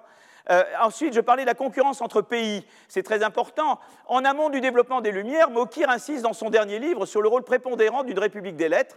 Et, dès la Renaissance, la République des lettres euh, place le savant dans un environnement supranational et donc lui fournit un public plus large. Et, si vous voulez, ce qui se passe euh, euh, dans, les pays d'Europe, c'est que si je suis un savant persécuté dans un pays, je peux toujours aller dans un autre. Et les pays se font la concurrence pour les savants. Ce qui fait que ça limite l'incitation d'un pays à, persécuter un savant, parce qu'il peut s'en aller, il peut aller ailleurs, et il peut donner la technologie à, quelqu'un d'autre, au voisin. Euh, donc, et donc ça, ça explique en grande partie pourquoi la révolution industrielle, en tout cas c'est l'explication mise en avant par Mokir, a-t-elle lieu en Europe et pas en Chine C'est qu'une Europe politiquement fragmentée crée une concurrence entre les nations pour attirer les esprits les plus brillants. Mais par contre, Acemoglu Robinson, dans le Why Nations Fail, prennent le contre-exemple de la Chine. Ils disent en, 1661, l'empereur Kangxi ordonne à toutes les personnes vivant le long de la côte sud de se déplacer de 30 km dans les terres. Jusqu'en 1693, 1913, la navigation était interdite partout sur la côte. Cette interdiction a été périodiquement réimposée au XVIIIe siècle, retardant de fait l'émergence du commerce chinois. Et en fait, leur idée à eux, c'est que les empereurs chinois obéissaient à une peur de la destruction créatrice, qu'elle leur semblait une menace pour leur stabilité politique. Les seules innovations qui pouvaient émerger en Chine étaient celles choisies par l'empereur. Contrairement à l'Europe, peu de possibilités d'expatriation pour les inventeurs non sélectionnés. C'est euh, intéressant. Donc, euh, et également, un autre exemple, c'est quand Venise se ferme, quand Venise se ferme, eh bien, le progrès arrête à Nice. Alors, ils sont un peu, un peu durs avec, les, avec, les, avec les, les, Vénitiens. Ils disent que les Vénitiens maintenant font des pizzas, etc., alors qu'ils pourraient faire d'autres choses. il y a des, Vénitiens qui sont des grands, des grands intellectuels, mais c'est vrai qu'il y a eu, euh, la, il y a eu la, croissance vénitienne s'est stoppée quand, quand, à Venise, les doges ont voulu se protéger et ont fermé l'économie vénitienne. C'est très intéressant. Le déclin de Venise est une chose très intéressante. Comment cette, ce phare du développement est devenu un lieu touristique essentiellement. Hein. Donc, euh, donc euh, voilà, donc ça c'est des choses très intéressantes. Alors je disais que déjà, un, on n'est plus comme avant, nous ne sommes pas à l'époque féodale parce qu'il y a euh, l'innovation qui émerge et l'innovation a besoin de toutes ces choses-là et donc d'un État qui permet l'innovation. donc, donc, donc l'innovation est indispensable. Et croissance sans innovation, on ne sait pas faire. Quoi, hein. donc, maintenant, l'innovation, comme je vous ai tout à l'heure, entretient une relation avec l'inégalité qui n'est pas la même que la propriété terrienne ou que les rentes de situation, si vous voulez. Euh, euh, d'abord, pour mesurer les inégalités, quand on vous dit comment mesurer les inégalités, il faut que vous disiez à votre interlocuteur de quoi tu parles. Parce qu'il se peut que tu parles de la part des revenus du, top 10% ou du top 1% ou du top 0,1%, c'est-à-dire la part des revenus par le plus riche ou le second plus riche et tu arrives jusqu'à 1%, tu vois quelle est la part du top 1% qui gagne le plus ou de la part du, top 0,1% euh, qui gagne le plus, d'accord? Mais il y a des mesures plus globales d'inégalité comme le Gini, qui est une espèce d'écart global à l'égalité parfaite, où le ratio entre le 90e centile et le 10e centile, ça c'est des mesures globales d'inégalité. Et puis tu as, tu as euh, euh, euh, la mobilité sociale, c'est-à-dire c'est-à-dire dans quelle mesure mon revenu est corrélé avec le revenu de mes parents. Si je suis dans un pays où mon revenu est très corrélé avec le revenu de mes parents, ça veut dire qu'il y a en termes dynamiques beaucoup d'inégalités. Quoi. Tu vois, dans, un pays où euh, euh, eh bien, le revenu des enfants est peu corrélé au revenu des parents, eh bien, tu as plus de mobilité sociale, et donc, peut-être ça rend aussi plus acceptable. Tu, peux, tu vois, toute la question, c'est pas juste de savoir est-ce que tu as plus ou moins, tu une concentration en haut, c'est de savoir si les gens en haut, c'est les mêmes aujourd'hui qu'hier, par exemple. Tu vois, c'est pas du tout pareil. Ce n'est pas perçu de la même manière. Alors, ce qui est intéressant, c'est qu'on l'avait vu aussi dans, des, leçons précédentes, c'est-à-dire qu'en gros, si tu essayes de faire une régression, ça c'est OCDE, ça vaut ce que ça vaut, d'une corrélation entre pays, évidemment, ceux qui, font, qui font de l'économétrie, j'espère que vous êtes nombreux, verront que ça, c'est pas très satisfaisant, mais en tout cas, ce qui est intéressant de regarder, c'est que si ici, sur l'axe des abscisses, des, des X, je place les pays de plus en plus inégalitaires en termes de Gini, hein, et puis en ordonnée, je, place les pays qui ont euh, le moins de mobilité en haut et le plus de mobilité en bas. Et ce qui est très intéressant, c'est que les pays qui tendent, qui sont plus mobiles socialement, tendent à avoir moins d'inégalités globales. Il y a une relation. C'est ce qu'on appelle la courbe de Gatsby le magnifique. Voyez? Donc ça, c'est pas une euh, voilà. Donc et c'est les gens. Si je vous avais pas mis de nom, vous auriez vous-même mis les noms. Je suis à peu près sûr, non? Peut-être que vous auriez mis la Suède là et la Finlande là, mais en gros, vous auriez su que les Scandinaves sont là peu, un, Gini petit et beaucoup de mobilité sociale, et les anglo-saxons ici. D'accord Je regarde que les pays développés. D'accord? Ce qui est intéressant, c'est que c'est la même chose. Alors évidemment, vous allez me dire, mais comment tu triches? Parce que tout à l'heure, j'avais une courbe croissante et là, j'ai une courbe décroissante. Il est en train de me raconter que c'est la même chose quand je regarde entre zones d'emploi américaines. Donc je regarde un niveau beaucoup plus fin. C'est euh, l'économiste euh, Raj Chetty, qui est un, euh, qui, est maintenant à Harvard. Enfin, lui aussi est très mobile. Il était à Harvard quand j'étais. Après, il est allé à Stanford et il est revenu à Harvard. Donc, Raj Chetty est co-auteur et, aussi Saez, Emmanuel Saez. Donc, ensemble. Hein. Et ils ont regardé, euh, euh, et des co-auteurs à eux, ont regardé la mobilité, mais eux, ils peuvent regarder la mobilité d'un arrondissement à l'autre. C'est extraordinaire. il y a aussi John Friedman. Et, quand j'ai vu John Friedman, et John Friedman qui est aussi leur co-auteur, euh, eh bien John Friedman, rien à voir avec Milton, hein, Euh, donc voilà. Euh, il me dit, mais tu vois, regarde, toi tu habitais à Cambridge, euh, près de Boston. Il y a à côté Somerville, qui est une autre banlieue, tu vois. Eh bien, je peux te montrer comment la mobilité sociale change quand tu passes de Cambridge à Somerville. Je peux même te dire comment elle passe si tu es de la partie Brattle Street de Cambridge à si tu passes à la partie Kirkland de Cambridge, tu vois. C'est extraordinaire. Ils peuvent regarder la mobilité sociale à la loupe, quoi, tu vois. Quartier par quartier, rue par rue. C'est fantastique leur truc. Bon, et alors donc, ce qu'ils montrent, c'est que les endroits où il y a plus, alors là, vous voyez, euh, tout à l'heure, plus je montais, moins j'avais de mobilité sociale. Eux, chez eux, plus tu montes, plus tu as de mobilité sociale. C'est pour ça que ma courbe, elle est décroissante. Eh bien, il y a également une relation entre l'inégalité. Plus j'ai de mobilité sociale, moins j'ai de Gini, moins j'ai d'inégalité globale. Ce que, ce que les, les, corrélations CDE au niveau pays, on les retrouve quand on regarde au niveau beaucoup plus fin des commuting zones. Donc c'est intéressant. Par contre, si je veux regarder la relation entre mobilité sociale et la part du top income, ce qui est très intéressant, c'est que en fait la courbe elle est légèrement croissante. Dans les endroits où euh, ça ne veut pas dire qu'il faut donner plus au top 1%, ça veut dire qu'en tout cas la relation est complexe, c'est-à-dire que les, endroits aux États-Unis où il y a de la mobilité sociale, c'est plutôt les endroits où il se trouve qu'il y a aussi de là, de là. Ce n'est pas causal, ce n'est pas parce qu'il y a de l'inégalité au top qu'il y a de la mobilité sociale. Il se trouve que les endroits où il y a de la mobilité euh, sociale sont aussi des endroits où la part du top income est grande. Par exemple, euh, la Californie, le, Connecticut sont des endroits très dynamiques. Et c'est des endroits où la mobilité sociale est grande, parce qu'en fait, il y a beaucoup d'innovation, et l'innovation, c'est la mobilité sociale. Mais, comme il y a d'innovation, eh bien, des gens s'enrichissent. Voilà, voyez? Et c'est ça qui fait. Donc l'innovation fait partie de l'équation. C'est ça que je veux dire. Quand vous voulez regarder, expliquer les, mesures d'inégalité, l'innovation, vous ne pouvez pas y échapper donc là, je veux juste dire ça parce que je veux dire, je vous dis quelle mesure d'inégalité. Si vous me dites le top 1%, je dis pourquoi vous êtes obsédé par ça? Peut-être que vous avez des endroits où la mobilité sociale est la plus grande, l'inégalité globale est, plus faible, bah, et la part du top 1% est élevée. Et là, je reviens à Oulof Palmé. Oulof Palmé, un endroit comme ça, ça va très bien pour moi parce que qui est Wallenberg ou machin, c'est pas grave tant que ça n'empêche pas la mobilité sociale, tant que ça n'empêche pas, tant que ça euh, n'augmente pas les inégalités globales. Euh, quel est le problème? D'accord?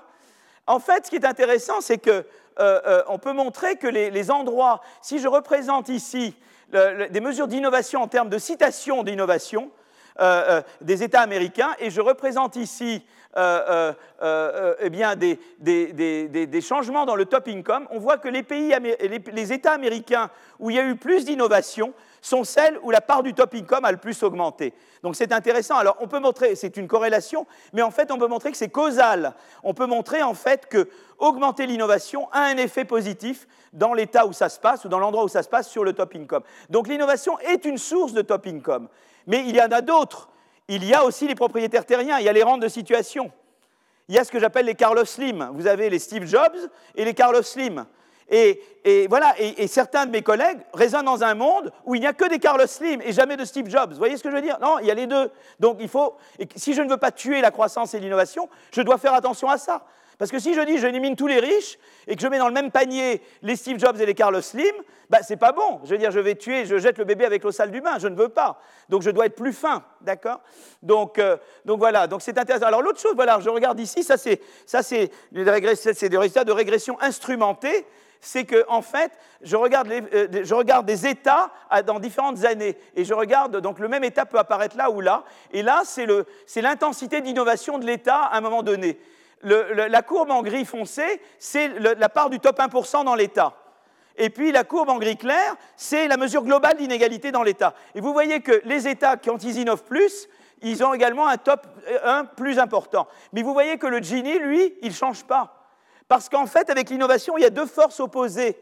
Une force, c'est que ça augmente la part du top 1%, mais il y en a une autre qui vous vous souvenez que c'est la destruction créatrice, l'innovation. C'est des nouveaux qui en remplacent d'autres. Donc ça crée de la mobilité sociale par le, canal de la destruction créatrice. Et c'est pour ça qu'au total, vous voyez l'effet, et d'ailleurs vous voyez là, alors là vous allez dire que je suis un affreux tricheur, parce que je monte plein de points et moi je dessine une droite. J'aurais dû montrer le tableau, mais euh, les gens disent vraiment tu es un sale tricheur, c'est toi qui traces la droite pour qu'elle te convienne, alors qu'on voit un nuage de points qui ne dit rien du tout.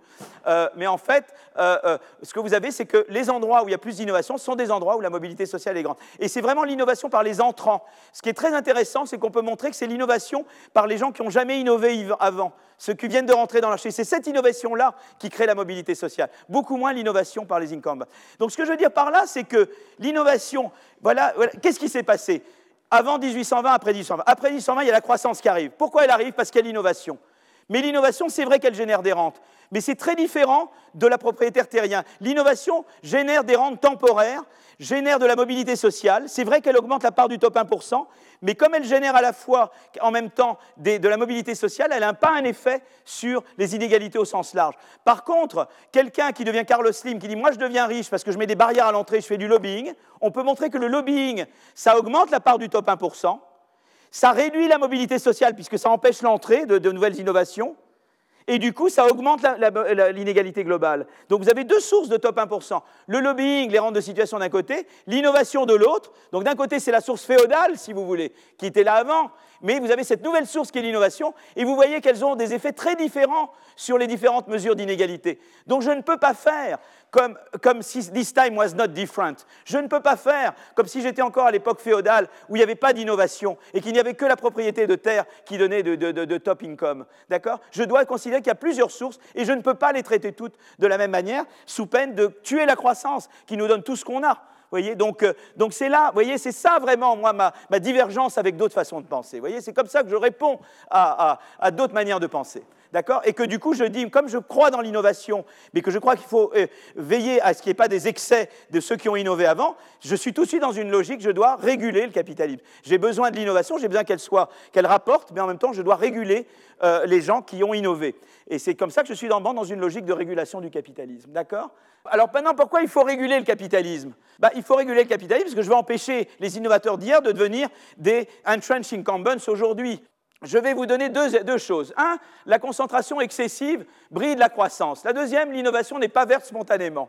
Voilà des raisons que j'oppose aux néolibéraux, d'accord? Donc la concentration excessive brille la croissance. Donc d'abord, il y a eu des, travaux très intéressants récents de euh, mon ami euh, Ufuk que vous verrez aussi, euh, beaucoup de ces gens-là, vous les verrez ici, beaucoup de gens dont j'ai parlé depuis 4 ans, ils viendront à la conférence du 11 et 12. Vous pouvez tous aller les voir, ils sont très sympathiques.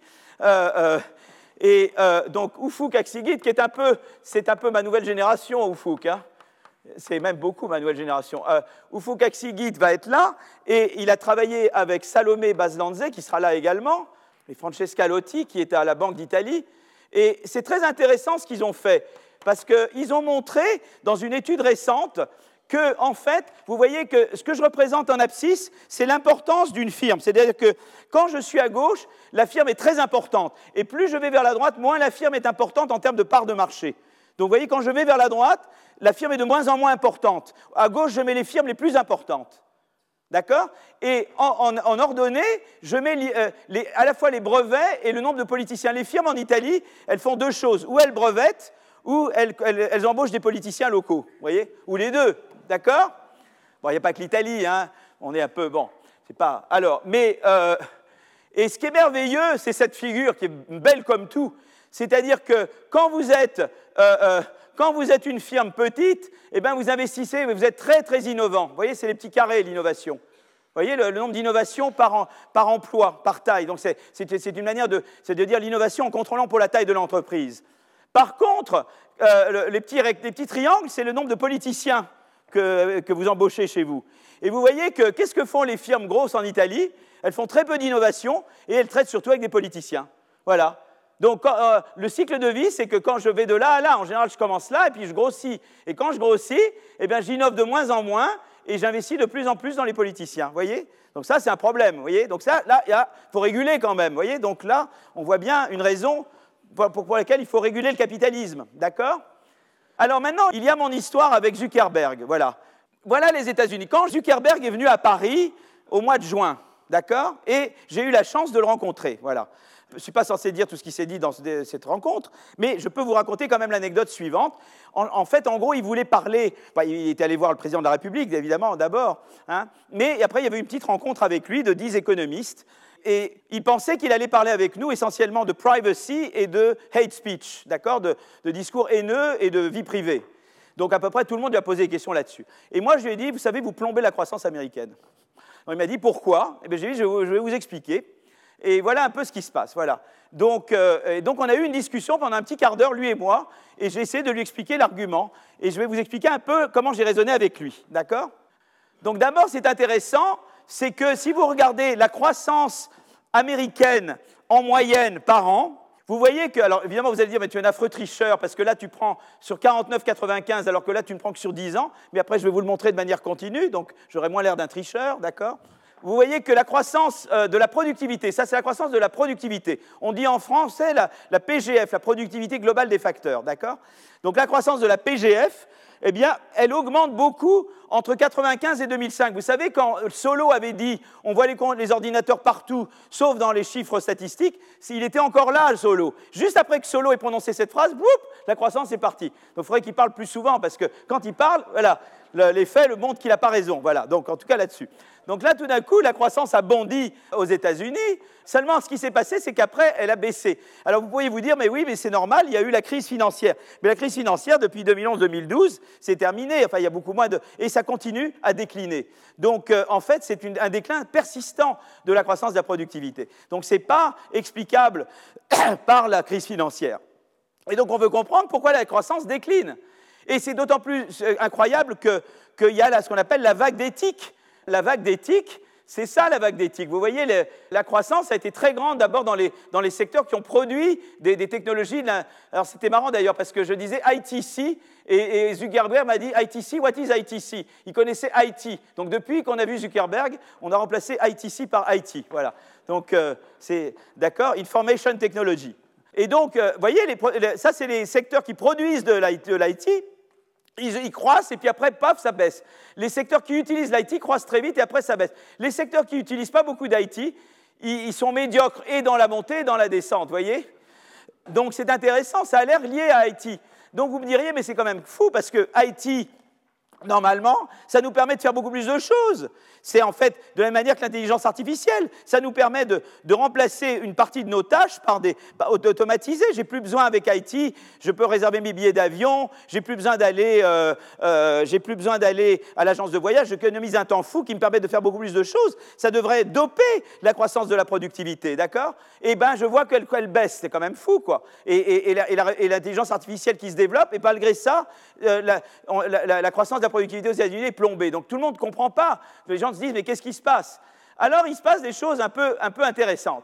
D'abord, on voit qu'en même temps, eh bien, la concentration augmente. Vous voyez les, courbes, oubliez les courbes en, en, pointillé, mais regardez les courbes continues. Ça, c'est la part, ça, c'est la part des, si vous voulez, c'est la part du chiffre d'affaires total des entreprises, des quatre entreprises les plus grosses en matière de chiffre d'affaires dans le secteur des services. Mais vous avez la même courbe dans les différents secteurs. Ça, c'est dû à Autor, Van Rienen, euh, euh, Katz, Dorn. Et je ne sais jamais le nom, et le nom du, quatrième, du dernier côté. En général, ce qui se passe, je sais qu'il n'est pas là. Mais en général, quand je, mets le dernier, il me lève la main, il dit c'est moi. Mais là, j'ai confiance aujourd'hui, ce n'est pas le cas. Vous voyez que la concentration augmente beaucoup. Les gros deviennent plus gros. Donc la croissance baisse et, et la concentration augmente. C'est intéressant. Euh, euh, et, aussi, la part du travail dans le revenu baisse. Et en fait, c'est que les profits augmentent. Vous voyez, euh, alors où est-ce que j'ai mis La part, les, profits augmentent. Je n'ai pas mis, vous voyez ce que j'ai. ça, c'est les marges.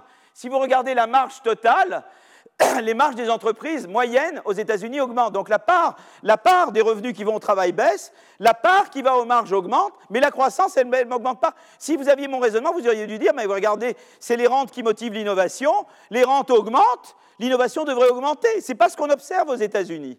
C'est quand même curieux, quoi. Vous voyez, les rentes, elles ont augmenté, et la croissance, et la, et la croissance elle, elle est occupée à ne pas augmenter, d'accord? Et c'est très intéressant aussi, c'est que c'est particulièrement dans les secteurs IT intensifs que la croissance a baissé après avoir augmenté. Donc elle a d'abord beaucoup augmenté dans ces secteurs, et puis après elle a, baissé. Donc ça, c'est quand même intéressant. Et ce qui est intéressant, c'est ce tableau qui dit que c'est between within. Between within, ça veut dire quoi? C'est pas tellement qu'une entreprise prise au hasard a vu ses, marges augmenter et, la part qu'il donne aux travailleurs baisser, c'est que c'est un effet de composition, c'est-à-dire que les, entreprises qui, ont eu des marges plus élevées et typiquement des, parts au travail plus faibles, sont typiquement les, entreprises superstars, sont devenues hégémoniques. En fait, elles, sont devenues très, voilà, elles ont envahi partout. Et là, on, revient à Zuckerberg. Et je dis à Zuckerberg, écoute, voilà, voilà l'histoire. Et l'investissement baisse, l'entrée baisse, le dynamisme baisse. Et je dis à Zuckerberg, voilà l'histoire qui s'est passée. C'est qu'en fait, il y a eu la révolution IT. La révolution, toutes les entreprises, vous et moi, on innove, d'accord? Donc vous, vous, êtes superstar, moi je ne suis pas superstar. D'accord? Vous innovez, j'innove. Donc on se développe en innovant. Mais vous, vous avez un avantage sur moi, c'est que vous, vous avez accès à des réseaux vous, vous avez des, données, vous, vous avez, peut-être vous évadez, ça je ne l'ai pas dit, les impôts mieux que moi, ou j'en sais rien, mais vous, vous avez, pour sur n'importe quelle ligne de produit, vous faites plus de profit que moi. D'accord? Vous avez quelque chose que je ne peux pas imiter, que je ne peux pas reproduire. Vous êtes superstar, moi je ne suis pas. D'accord? Eli, je te nomme superstar, et moi je ne suis pas superstar. Donc Eli, on innove tous les deux, mais Eli, il fait toujours mieux que moi, quoi, parce qu'il a, les, il a les, networks, il a les données, il a les machins, il a le capital social que je ne peux pas reproduire du jour au lendemain. Et maintenant, chacun de nous, on fait plusieurs choses, d'accord? Euh, On fait plusieurs choses. Mais on ne peut pas tout faire parce qu'il n'y a que 24 heures dans une journée. Seulement vient la révolution d'éthique. Qu'est-ce qu'elle permet, la révolution d'éthique Elle fait qu'on peut faire plus de choses. C'est ça qu'elle permet. Je peux augmenter le span, je peux augmenter le nombre d'activités que je fais. Alors, et Eli et moi, on peut augmenter. Seulement, Eli, comme c'est beaucoup plus profitable, lui, sur chacun des trucs qu'il fait, il va augmenter beaucoup plus que moi, à mon détriment. Et donc, ce qui va se passer, c'est que Eli, il va envahir tous les secteurs de l'économie. Comme il est plus productif que moi, vous allez voir la croissance qui augmente. Et ça, c'est ce que vous voyez dans cette partie-là. Vous voyez Ça, c'est la partie qui est là. Euh, euh, euh, vous voyez, c'est la partie 95-2005, la croissance augmente, ou cette partie qui est, qui est là, vous voyez, là, hop, il augmente. Et, moi, et, tandis que, mais ce qui se passe, c'est que ça, c'est l'effet à court terme. Eli va partout, comme Eli est plus productif, ça booste la croissance, ça stimule la croissance. Mais à long terme, qu'est-ce qui se passe? C'est que Eli a envahi tous les secteurs de l'économie, et moi maintenant, dans chaque secteur, si j'innove, je dois faire face à Eli qui a un avantage par rapport à moi. J'ai un handicap par rapport à lui. Donc si moi j'innove, mes rentes vont être réduites d'autant du handicap que j'ai par rapport à Eli. Donc ça décourage à long terme l'innovation. Vous voyez le dire? Et c'est ça qui s'est passé. C'est que Zuckerberg, en fait, il a aidé partout et des gens comme lui. Et après, maintenant, ils ont, ils ont découragé. Vous avez moins d'entrées sur le marché américain. Vous avez moins d'investissements. Vous avez moins de RD, etc. D'accord? C'est ça l'histoire. Alors je lui ai dit, par exemple, les merger and acquisition, hein, les fusions-acquisitions. C'est très problématique parce que ça va magnifier ce phénomène. Tu peux aller encore plus n'importe où. Alors là, il m'a répondu, pour montrer qu'il est quand même futé, il m'a dit, il est très futé, hein, Zuckerberg, bien, je m'en attends pas à autre chose, il me dit, mais c'est très bien qu'il y ait des, fusions-acquisitions, parce que quelqu'un qui, est dans un, quelqu'un qui est dans un secteur, eh ben, il va travailler très dur pour avoir la grande chance d'être acheté par moi. Donc c'est génial, je, stimule la croissance. Alors je lui dis, c'est vrai qu'à court terme, c'est vrai, mais une fois que tu auras acheté ce monsieur, eh bien, tu, plombes la croissance. Donc c'est vrai que ça va magnifier la croissance, l'augmentation de la, croissance de la productivité à court terme, mais tu vas encore plus la plomber à long terme. Et ça, c'est un truc qu'il n'avait pas vu, quoi. Et donc on a eu une discussion sur ça. Voilà. Mais vous voyez, donc l'importance, par exemple, là, on peut vouloir mettre des, par exemple, réglementer les acquisitions et fusions. Peut-être qu'il y a d'autres choses qu'on peut faire. Il y a tout le débat sur les données, sur euh, est-ce qu'il faut, euh, euh, est qu'il faut break up, pas break up. En tout cas, il y a tout le débat sur la, repenser la politique de la concurrence dans un monde de GAFAM, d'accord? Et on voit tout de suite que là, ça a un rôle. Vous voyez ça On voit tout de suite que les rentes augmentent beaucoup et que, la croissance est plombée. Donc on a un effet. Gordon était venu il y a quelques années vous dire il y a, un déclin de la croissance, c'est une fatalité parce qu'on a inventé tout ce qui pouvait être inventé. Maintenant, on ne va plus rien inventer d'important. Moi, je dis non, je suis beaucoup plus optimiste que toi parce que je dis que c'est vraiment des. C'est en fait c'est une insuffisante politique de concurrence, une insuffisante régulation qui plombe la croissance américaine. Et donc ça, l'optimisme, c'est que tu peux faire quelque chose là-dessus. Tandis que chez Gordon, il y avait un peu le sentiment qu'il n'y avait rien à faire finalement. Et donc voilà les débats. Voilà un exemple où réguler le capitalisme peut être bon, peut à la fois stimuler la croissance, permettre l'innovation des nouveaux et euh, réduire les inégalités, réduire la concentration des rentes. Vous voyez Donc ça, voilà un exemple concret. Voilà. Et ben le, néolibéral, lui, ça l'intéresse pas. Il vous dira, moi, mais, je laisse les, ce qui se passe aux États-Unis maintenant, mais, fusion-acquisition, allez-y, mon coco. Tu veux financer les partis politiques euh, librement, sans limite pour les, les riches, allez, vas-y, mon coco, etc. Et ça, voilà, le, néolibéral dira, il n'y a aucun problème. Et moi, je dirais, non, il faut réguler. D'accord? Donc voilà, donc ça c'est un premier exemple. Alors le deuxième exemple, euh, euh, peut-être que je vous laisse maintenant prendre quelques minutes de, repos et on voit le deuxième exemple tout à l'heure et après je passe à la, première partie du cours, proprement dit. Je voulais donner un autre exemple euh, qui explique qu'il faut réguler, mais on y reviendra quand on parlera de politique industrielle, d'accord? C'est l'exemple de l'innovation verte en fait. Voilà. on sait que d'abord il y a eu... donc en fait il y a on peut innover de différentes façons. On peut dire, ben voilà, il y a des rentes, et puis en laissant les gens innover comme ils veulent. L'État n'a pas à se mêler, en gros. Voilà, hein. on peut avoir une vision très Friedmanienne, quoi. pas ce Friedman-là, mais le Milton, euh, qui dit, voilà, vous mêlez pas, laissez les entreprises faire ce qu'elles veulent, vous mêlez pas de ce qu'elles font. Vous occupez-vous de law and order. Et puis voilà, d'accord? Et pourquoi quelles sont les limites de cette vision? Eh bien, il y a un domaine important qui est l'innovation verte. On sait que euh, euh, le climat, ça va être en partie, ça va être beaucoup d'introduire, c'est les énergies renouvelables en particulier qui vont nous sauver, euh, ou les énergies intermédiaires, et, il faut en réduire le coût. Et pour réduire le coût, c'est l'innovation qui va nous permettre de faire ça. D'accord?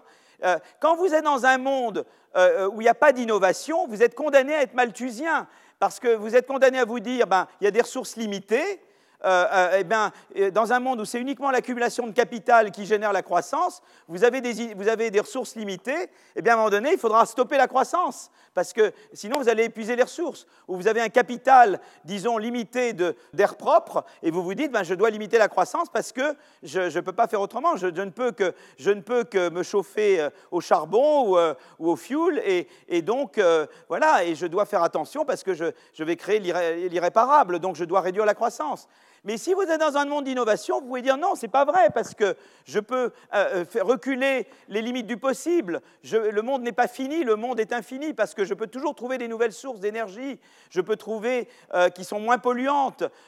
et donc, dès qu'on est dans un monde d'innovation, on sort de la logique malthusienne, qui est un peu ce que j'appelle la logique Greenpeace, avec le côté très sympathique de Greenpeace, mais il résonne typiquement dans un monde malthusien où les ressources sont limitées et finies. Eh bien non, parce qu'on peut reculer grâce à l'innovation. Mais le problème, c'est que l'innovation, elle est faite par des entreprises privées essentiellement. Et est-ce qu'elles vont aller, est qu'elles vont aller euh, spontanément vers ce qui n'est pas polluant? Et, ben, malheureusement, ce n'est pas le cas. Et c'est là à nouveau un domaine où il faut réglementer le capitalisme. Voyez, euh, par exemple, j'ai regardé, j'ai fait un, papier avec des co-auteurs. On trouve toujours les mêmes Vandrinen qui sera là, des, les développeurs des co-auteurs seront présents en juin, et qui est dans le Journal of Political Economy. Et on a dit, on a regardé les voitures. Donc, dans les voitures, on peut classifier plus ou moins les, innovations, les technologies. Donc on peut dire, voilà, les, brevets automobiles, on peut dire qu'il y a des brevets pour les, voitures électriques, des brevets pour les, véhicules hybrides et, et les, brevets pour les véhicules. Alors c'est compliqué parce que vous savez très bien que les voitures électriques ont des composants et certains des composants sont faits eux-mêmes, pas forcément avec des technologies propres. Donc il faut tout ça est compliqué, d'accord? Mais euh, euh, on peut classifier les brevets eux-mêmes euh, en matière, en termes de, eh bien, brevets plutôt propres ou brevets plutôt pas propres, d'accord? Donc c'est ce qu'on a essayé de faire dans ce papier. Et, et en fait, ce qui est intéressant, c'est qu'on euh, a des données, on sait à peu près, on a, sur toute la période 78-2005, euh, on regarde tous les brevets dans, dans l'automobile pour 80 euh, grands pays, et on peut les classifier en, en, brevets sales et en brevets propres, d'accord? Et on connaît le nom des gens qui ont breveté. Donc on sait leur histoire également, on sait qu'est-ce qu'ils ont fait avant. Donc ça c'est intéressant. Et donc on peut explorer cette information-là. Et ce qui est intéressant, c'est qu'on peut regarder la propensité à innover euh, propre versus la, propensité à, innover sale. Et d'abord, la première chose, c'est que ça dépend du prix du carbone. Si vous augmentez le prix du carbone, euh, euh, eh bien, le prix du fuel, eh bien, vous incitez à l'innovation verte. Donc, voyez, le prix du carbone, non seulement ça incite à consommer plus propre, mais ça incite à innover plus propre. Donc ça, c'est intéressant je peux, avec le prix du carbone, je peux diriger le changement technique. Ça, c'est une notion très intéressante. C'est-à-dire que les entreprises sont privées, mais moi, l'État, je peux diriger le changement technique à travers, par exemple, la politique de, ma politique de prix du carbone. Ça, c'est intéressant, c'est un outil très puissant. D'accord? Euh, je peux aussi utiliser la, subvention à l'innovation verte, qui est également un outil pour diriger le changement technique. D'accord? Alors, un des trucs très intéressants que vous voyez là également, c'est que la, propensité à innover clean dépend du stock de, clean, c'est-à-dire dépend du stock de brevets propres de l'inventeur. Plus un inventeur a inventé clean dans le passé, plus il va innover clean maintenant. C'est ce que j'appelle en anglais le phénomène, de pass dependence, c'est-à-dire je dépends de l'histoire. C'est ma dépendance par rapport au passé. Quoi. Pass dependence. Et ça, ça veut dire que c'est la chose suivante. Voyez, je peux être un bon cuisinier, je fais toujours la blague, je peux être un bon danseur et un bon cuisinier. Je suis plutôt danseur euh, là aujourd'hui que cuisinier. Voilà. Et euh, je tends à innover ce dans quoi je suis bon. Je ne cherche pas tellement à innover là où je ne suis pas bon. J'essaye d'innover là où je suis déjà bien. Et ça, on l'observe. Mais ce n'était pas forcément le cas. On aurait pu se dire que j'ai déjà beaucoup innové dans, le, dans, dans, dans, la danse, et ça, je commence à être saturé, et maintenant, je vais essayer d'innover ailleurs. Tu vois Mais il se trouve que non. Il se trouve que quand ça vient à innovation propre, innovation sale, l'effet qui domine, ce n'est pas l'effet de saturation, c'est l'effet de pass dependence. Voyez? Donc, euh, c'est-à-dire, plus on tend à continuer à faire ce qu'on fait déjà bien. Voilà. Donc ça veut dire quoi? Ça veut dire qu'une économie livrée à elle-même, où la plupart des entreprises innovaient, euh, euh, euh, plutôt dans, dans, les moteurs à combustion, vont continuer d'innover dans les moteurs à combustion, et pas dans l'électrique, ou moins dans l'électrique. Donc il y a un rôle de l'État pour rediriger le changement technique vers le propre. Alors évidemment, au début, si je force, et si Eli est très bon dans, je ne sais pas moi, dans, dans, dans, tu es cuisinier, tu es bon cuisinier, tu n'es pas cuisinier. Bon, je n'ose pas dire danser, tu n'aimerais pas. Je ne sais pas qu'est-ce que je peux dire, voilà. Mettons que tu es un bon cuisinier. Si Elie est très bon cuisinier, et je te dis, Elie, je te défends d'innover dans la cuisine, et tu t'obliges à innover ailleurs. Pendant un certain temps, tu vas, tu vas réduire la croissance. Donc, il y a toujours un coût en termes de croissance d'avoir une politique environnementale. Mais un jour, je vais forcer Elie à innover dans la cuisine, et puis à un moment donné, euh, euh, euh, un moment, non, il est bon cuisinier, je vais l'obliger à danser. Et donc je vais l'obliger à innover dans la danse, et à un moment donné, il va devenir tellement bon en danse que je peux arrêter de l'obliger, comme il sera devenu meilleur en danse, de lui-même, il va continuer à innover dans la danse. Vous voyez ce que je veux dire? Mais il y a quand même euh, euh, donc c'est une économie privée. Eli, il est, une entreprise privée, mais moi, l'État, je peux diriger son changement technique à travers la taxe carbone ou à travers des subventions à la recherche. Je peux dire, je te subventionne si tu innoves dans la, danse et pas si tu innoves dans la cuisine. Et comme ça, il, va du bon côté. Et c'est intéressant parce qu'on voit vraiment que l'économie livrée à elle-même, eh bien, elle ne va pas, elle va pas nécessairement, spontanément, là où il faut qu'elle aille. L'innovation ne se fait pas spontanément là où elle devrait se faire. Et là, il y a un rôle de l'État. voyez? Voilà un rôle pour diriger le changement technique. Je crois que c'est une idée, c'est une idée importante. Vous voyez là, voyez, euh, je, regarde les sans rien avec les régressions qu'on a. Voilà ce qui se passerait sur les. Euh, il y a une augmentation de, tu vois, beaucoup les, brevets sales, les brevets propres. On voudrait que ça, ça rattrape. Tu vois, Eli est très bon là, mais il est moins bien là. Et je voudrais que ça, ça rattrape là. Sans rien, et bien voilà ce qui se passe. J'augmente de 10% le, prix de l'essence. Voilà ce qui se passe. De, de 20, de 40 et de 40 en 2020, il rattrape. Bon, voilà, ça c'est, avec la simulation qu'on a fait là, mais voilà comment la puissance, comment l'idée de dire de lui-même, euh, euh, la firme privée ne ferait pas ce que vous voulez et vous devez réglementer. Donc ça, une idée, à mon avis, très importante de, réglementation du, du capital. L'innovation, elle est bien, mais elle ne vous mène pas nécessairement là où vous voulez aller. D'accord? Alors la question, est-ce que c'est l'État qui va faire ça tout seul? Ou est-ce que c'est pas où l'État lui-même est imparfait? L'État peut être capturé. Donc peut-être que c'est les consommateurs, c'est la société civile qui va vous pousser. Il y a tout un débat sur la corporate social responsibility qu'on va, qu'on va traiter plus tard. Donc est-ce que c'est seulement l'État? Est-ce que c'est la société civile? Est-ce que c'est une combinaison des deux? Donc euh, voilà ce que nous allons, voilà des choses dont nous allons parler euh, dans le cours. D'accord? Donc voilà, donc je, voulais simplement. Donc le plan du cours maintenant, donc ça, ça a conclu ma longue introduction. Et euh, le plan du cours, donc en fait, ce que je vais commencer par faire, c'est de faire le pigouvien. C'est quoi l'approche pigouvienne C'est en gros de dire l'État, c'est un dictateur bénévole, d'accord? Et donc il va maximiser le bien-être. Et donc, il va faire les bonnes politiques. Il est conscient qu'il y a des, imperfections de marché, qu'il y a des choses à faire respecter, et l'État va prendre les bonnes politiques euh, pour stimuler la création d'idées nouvelles et d'entreprises nouvelles, pour assurer pour, euh, il va trouver la bonne fiscalité, etc. Qu'est-ce que ferait un État bénévole D'accord? Alors, il peut avoir différentes fonctions objectives, mais en gros, c'est ça. Avec l'idée que l'État est parfait, que l'État, il sait ce qu'il faut faire. D'accord? Donc, ça, c'est toute approche pigouvienne. Je vais faire ça aujourd'hui et la prochaine fois. D'accord? C'est un peu, ça, c'est ce que j'ai fait un peu dans les, on a fait dans les livres Repenser l'État que je reprends, changer de modèle avec Eli, qu'on a, a, écrit. Et voilà. Et donc, c'est vraiment qu'est-ce qu'on doit faire pour stimuler une économie d'innovation si on est des, des, dictateurs bénévoles. D'accord? Et puis après, je vais me dire, mais je vais commencer après à, à, lever le petit doigt. Je vais dire, mais vous savez, il y a des fois des réformes, il faut les faire bien. Par exemple, la taxe carbone l'an dernier, faites d'une mauvaise manière, ça vous donne les gilets jaunes et ça stoppe le processus de réforme. Donc il y a tout ce qu'il y a, ce qu'on appelle l'économie politique de la réforme. Donc je vais essayer de parler un peu de l'économie politique de la réforme. Comment je peux faire une réforme qui ne conduit pas à un blocage de la société? D'accord? Comment je la rends comment elle est perçue plus juste, comment, elle est, comment je dois faire, voyez, comment je dois concevoir la réforme? Donc ça, je vais en parler un petit peu, d'accord? Donc je m'écarte un peu du pigouvien, encore que c'est toujours pigouvien, mais c'est de me dire, je, je, prends en compte en tant que dictateur bénévole le fait que euh, les réformes doivent être acceptables. Comment je fais pour les rendre acceptables D'accord? Donc ça, c'est déjà aller un, stade plus loin. Mais après, je vais aller un stade encore plus loin et je vais me dire, mais non, Jean-Jacques Lafont qui va au Conseil d'analyse économique et qui dit, mais euh, ça ne marche pas comme ça, il y a des problèmes d'agence, c'est-à-dire que l'État, d'abord, n'est pas forcément informé. Par exemple, dans la politique industrielle, l'État, il ne sait pas forcément quels sont les bons secteurs et les mauvais secteurs. Il ne sait pas forcément ce qu'il faut faire, ou il peut être capturé, il peut être sensible à des groupes de pression. D'accord? Donc ça, je vais parler de la capture. Donc il y a les, asymétries informationnelles, il y a les problèmes de capture. Donc il y a des modèles très intéressants de, de, capture.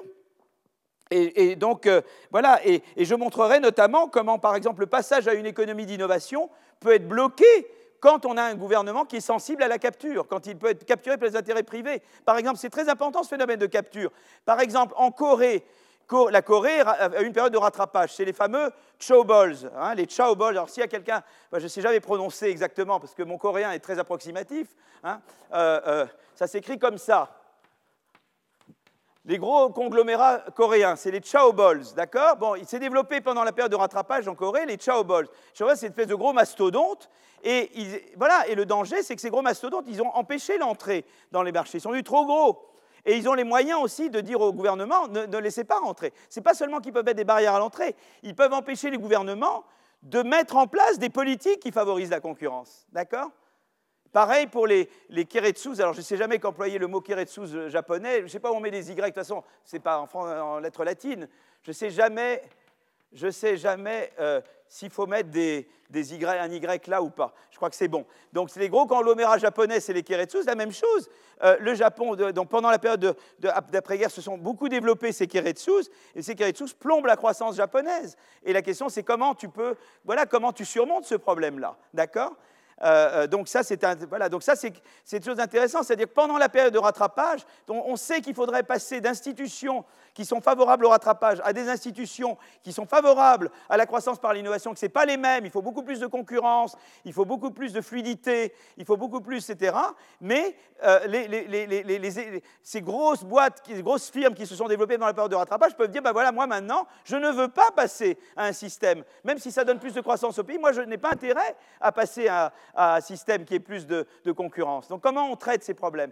Et c'est toute la, problématique de ce qu'on appelle la middle income trap, la trappe de, de, développement moyen. C'est-à-dire qu'il y a des pays qui, ont de la croissance et puis qui arrêtent de croître parce que parce qu'il y a des forces économiques qui sont devenues très fortes et qui empêchent les gouvernements de faire les changements institutionnels nécessaires pour passer d'une économie de rattrapage à une économie d'innovation. Donc ça, ça, je vais, je vais beaucoup regarder ça, d'accord? Et je vais parler aussi de l'économie politique en matière de qu'est-ce qu'on peut faire pour l'environnement. Là, Christian Gaulier a écrit un livre euh, passionnant euh, euh, le climat ou la fin du mois, où il montre un peu toutes les contraintes, tout ce qui rend très difficile de mettre en œuvre une taxe carbone en France euh, digne de ce nom, etc. Et comment on peut surmonter ça? Donc ça, ça, ça va être un peu le cours après l'approche pigouvienne. Et alors on va dire, bah, évidemment, comme les gouvernements sont, comme il y a des problèmes d'information, de capture, etc., etc., que l'État est imparfait, il y a, il y a ce qu'on appelle des government failures, de la même manière qu'il y a des, qu'il y a des market failures, eh bien on va se demander s'il y a des contre-pouvoirs qui peuvent aider.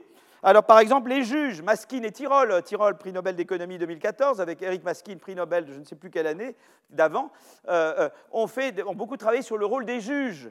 D'accord? Qu'est-ce qu'ils peuvent faire? Il y a le rôle des normes sociales, toujours Tirol avec Roland Benabou. Les normes sociales peuvent aider beaucoup, et l'évolution de ces normes. Euh, les médias, évidemment. Je parlerai beaucoup des médias. Et puis je parlerai de la Corporate Social Responsibility, c'est-à-dire la, RSE, la responsabilité sociale de l'entreprise, comment elle s'articule euh, à l'organisation des marchés et au rôle de l'État.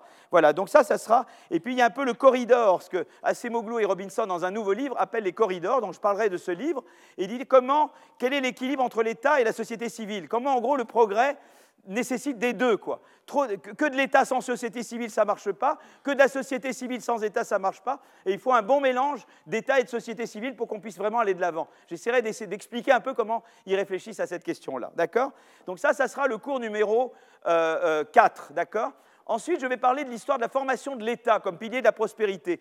Comment on est passé d'un État très régalien à un État où il y a un système de sécurité sociale. Je parlerai, je de, Humboldt euh, en Allemagne, je parlerai de Bismarck, on parlera de, Jules Ferry, on parlera de, comment le Japon, après être forcé de faire des accords commerciaux euh, euh, à la fin du XVIIIe siècle, décide de se doter d'un système éducatif digne de ce nom, etc. Comment, comment la concurrence militaire et économique oblige les États à se doter d'institutions qui après favoriseront la croissance et donc à construire ce qu'on appelle un state capacity, c'est-à-dire des États capables de lever l'impôt et capables de s'engager dans des grands investissements. Donc ça, bah, ça s'est pas venu comme ça, donc ça s'est fait et j'essaierai de comprendre un peu le processus de, de formation des États, mais d'un point de vue économique.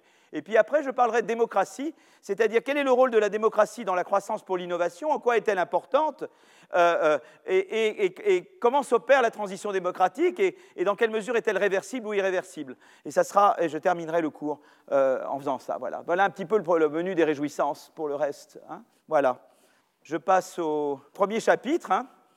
Donc d'accord, je reparle toujours de mon truc schumpeterien. Voilà l'approche pigouvienne. Alors l'approche pigouvienne, c'est l'idée suivante, c'est de dire voilà, je sais qu'il y a un certain nombre de problèmes avec l'innovation. L'innovation est des externalités technologiques. Je sais qu'il y a euh, la protection des rentes. Je sais qu'il y a le problème des innovateurs d'hier qui deviennent des, intérêts acquis qui bloquent le système aujourd'hui. Qu'est-ce que je peux faire?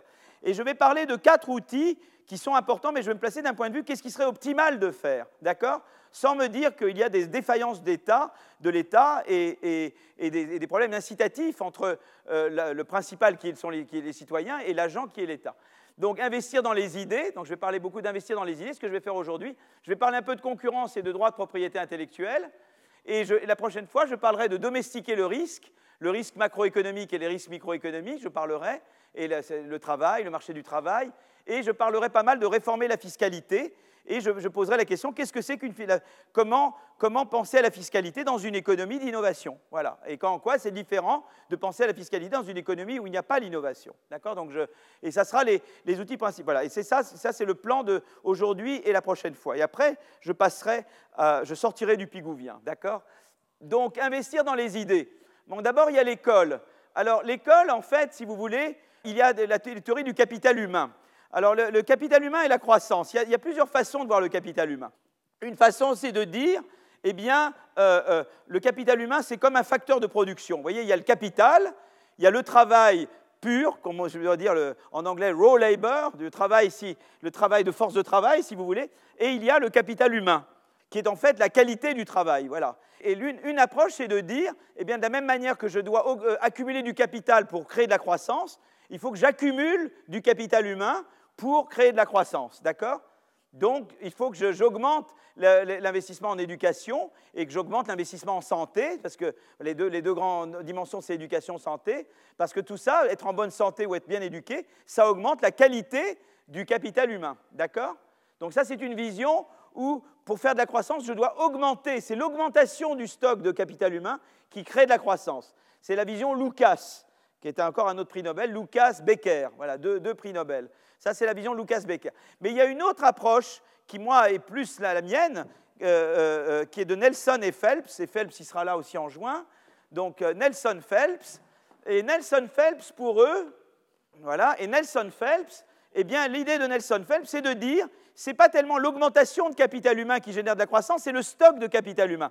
Et pourquoi Quelle est l'idée de Phelps? L'idée de Phelps, c'est de dire, si j'ai davantage de capital humain, si j'ai une population davantage éduquée, alors on peut mesurer ça par la qualité de l'éducation par le nombre d'années, ça on verra, ce qui se passe, c'est qu'à ce moment-là, ils seront mieux à même d'absorber des, technologies euh, frontières.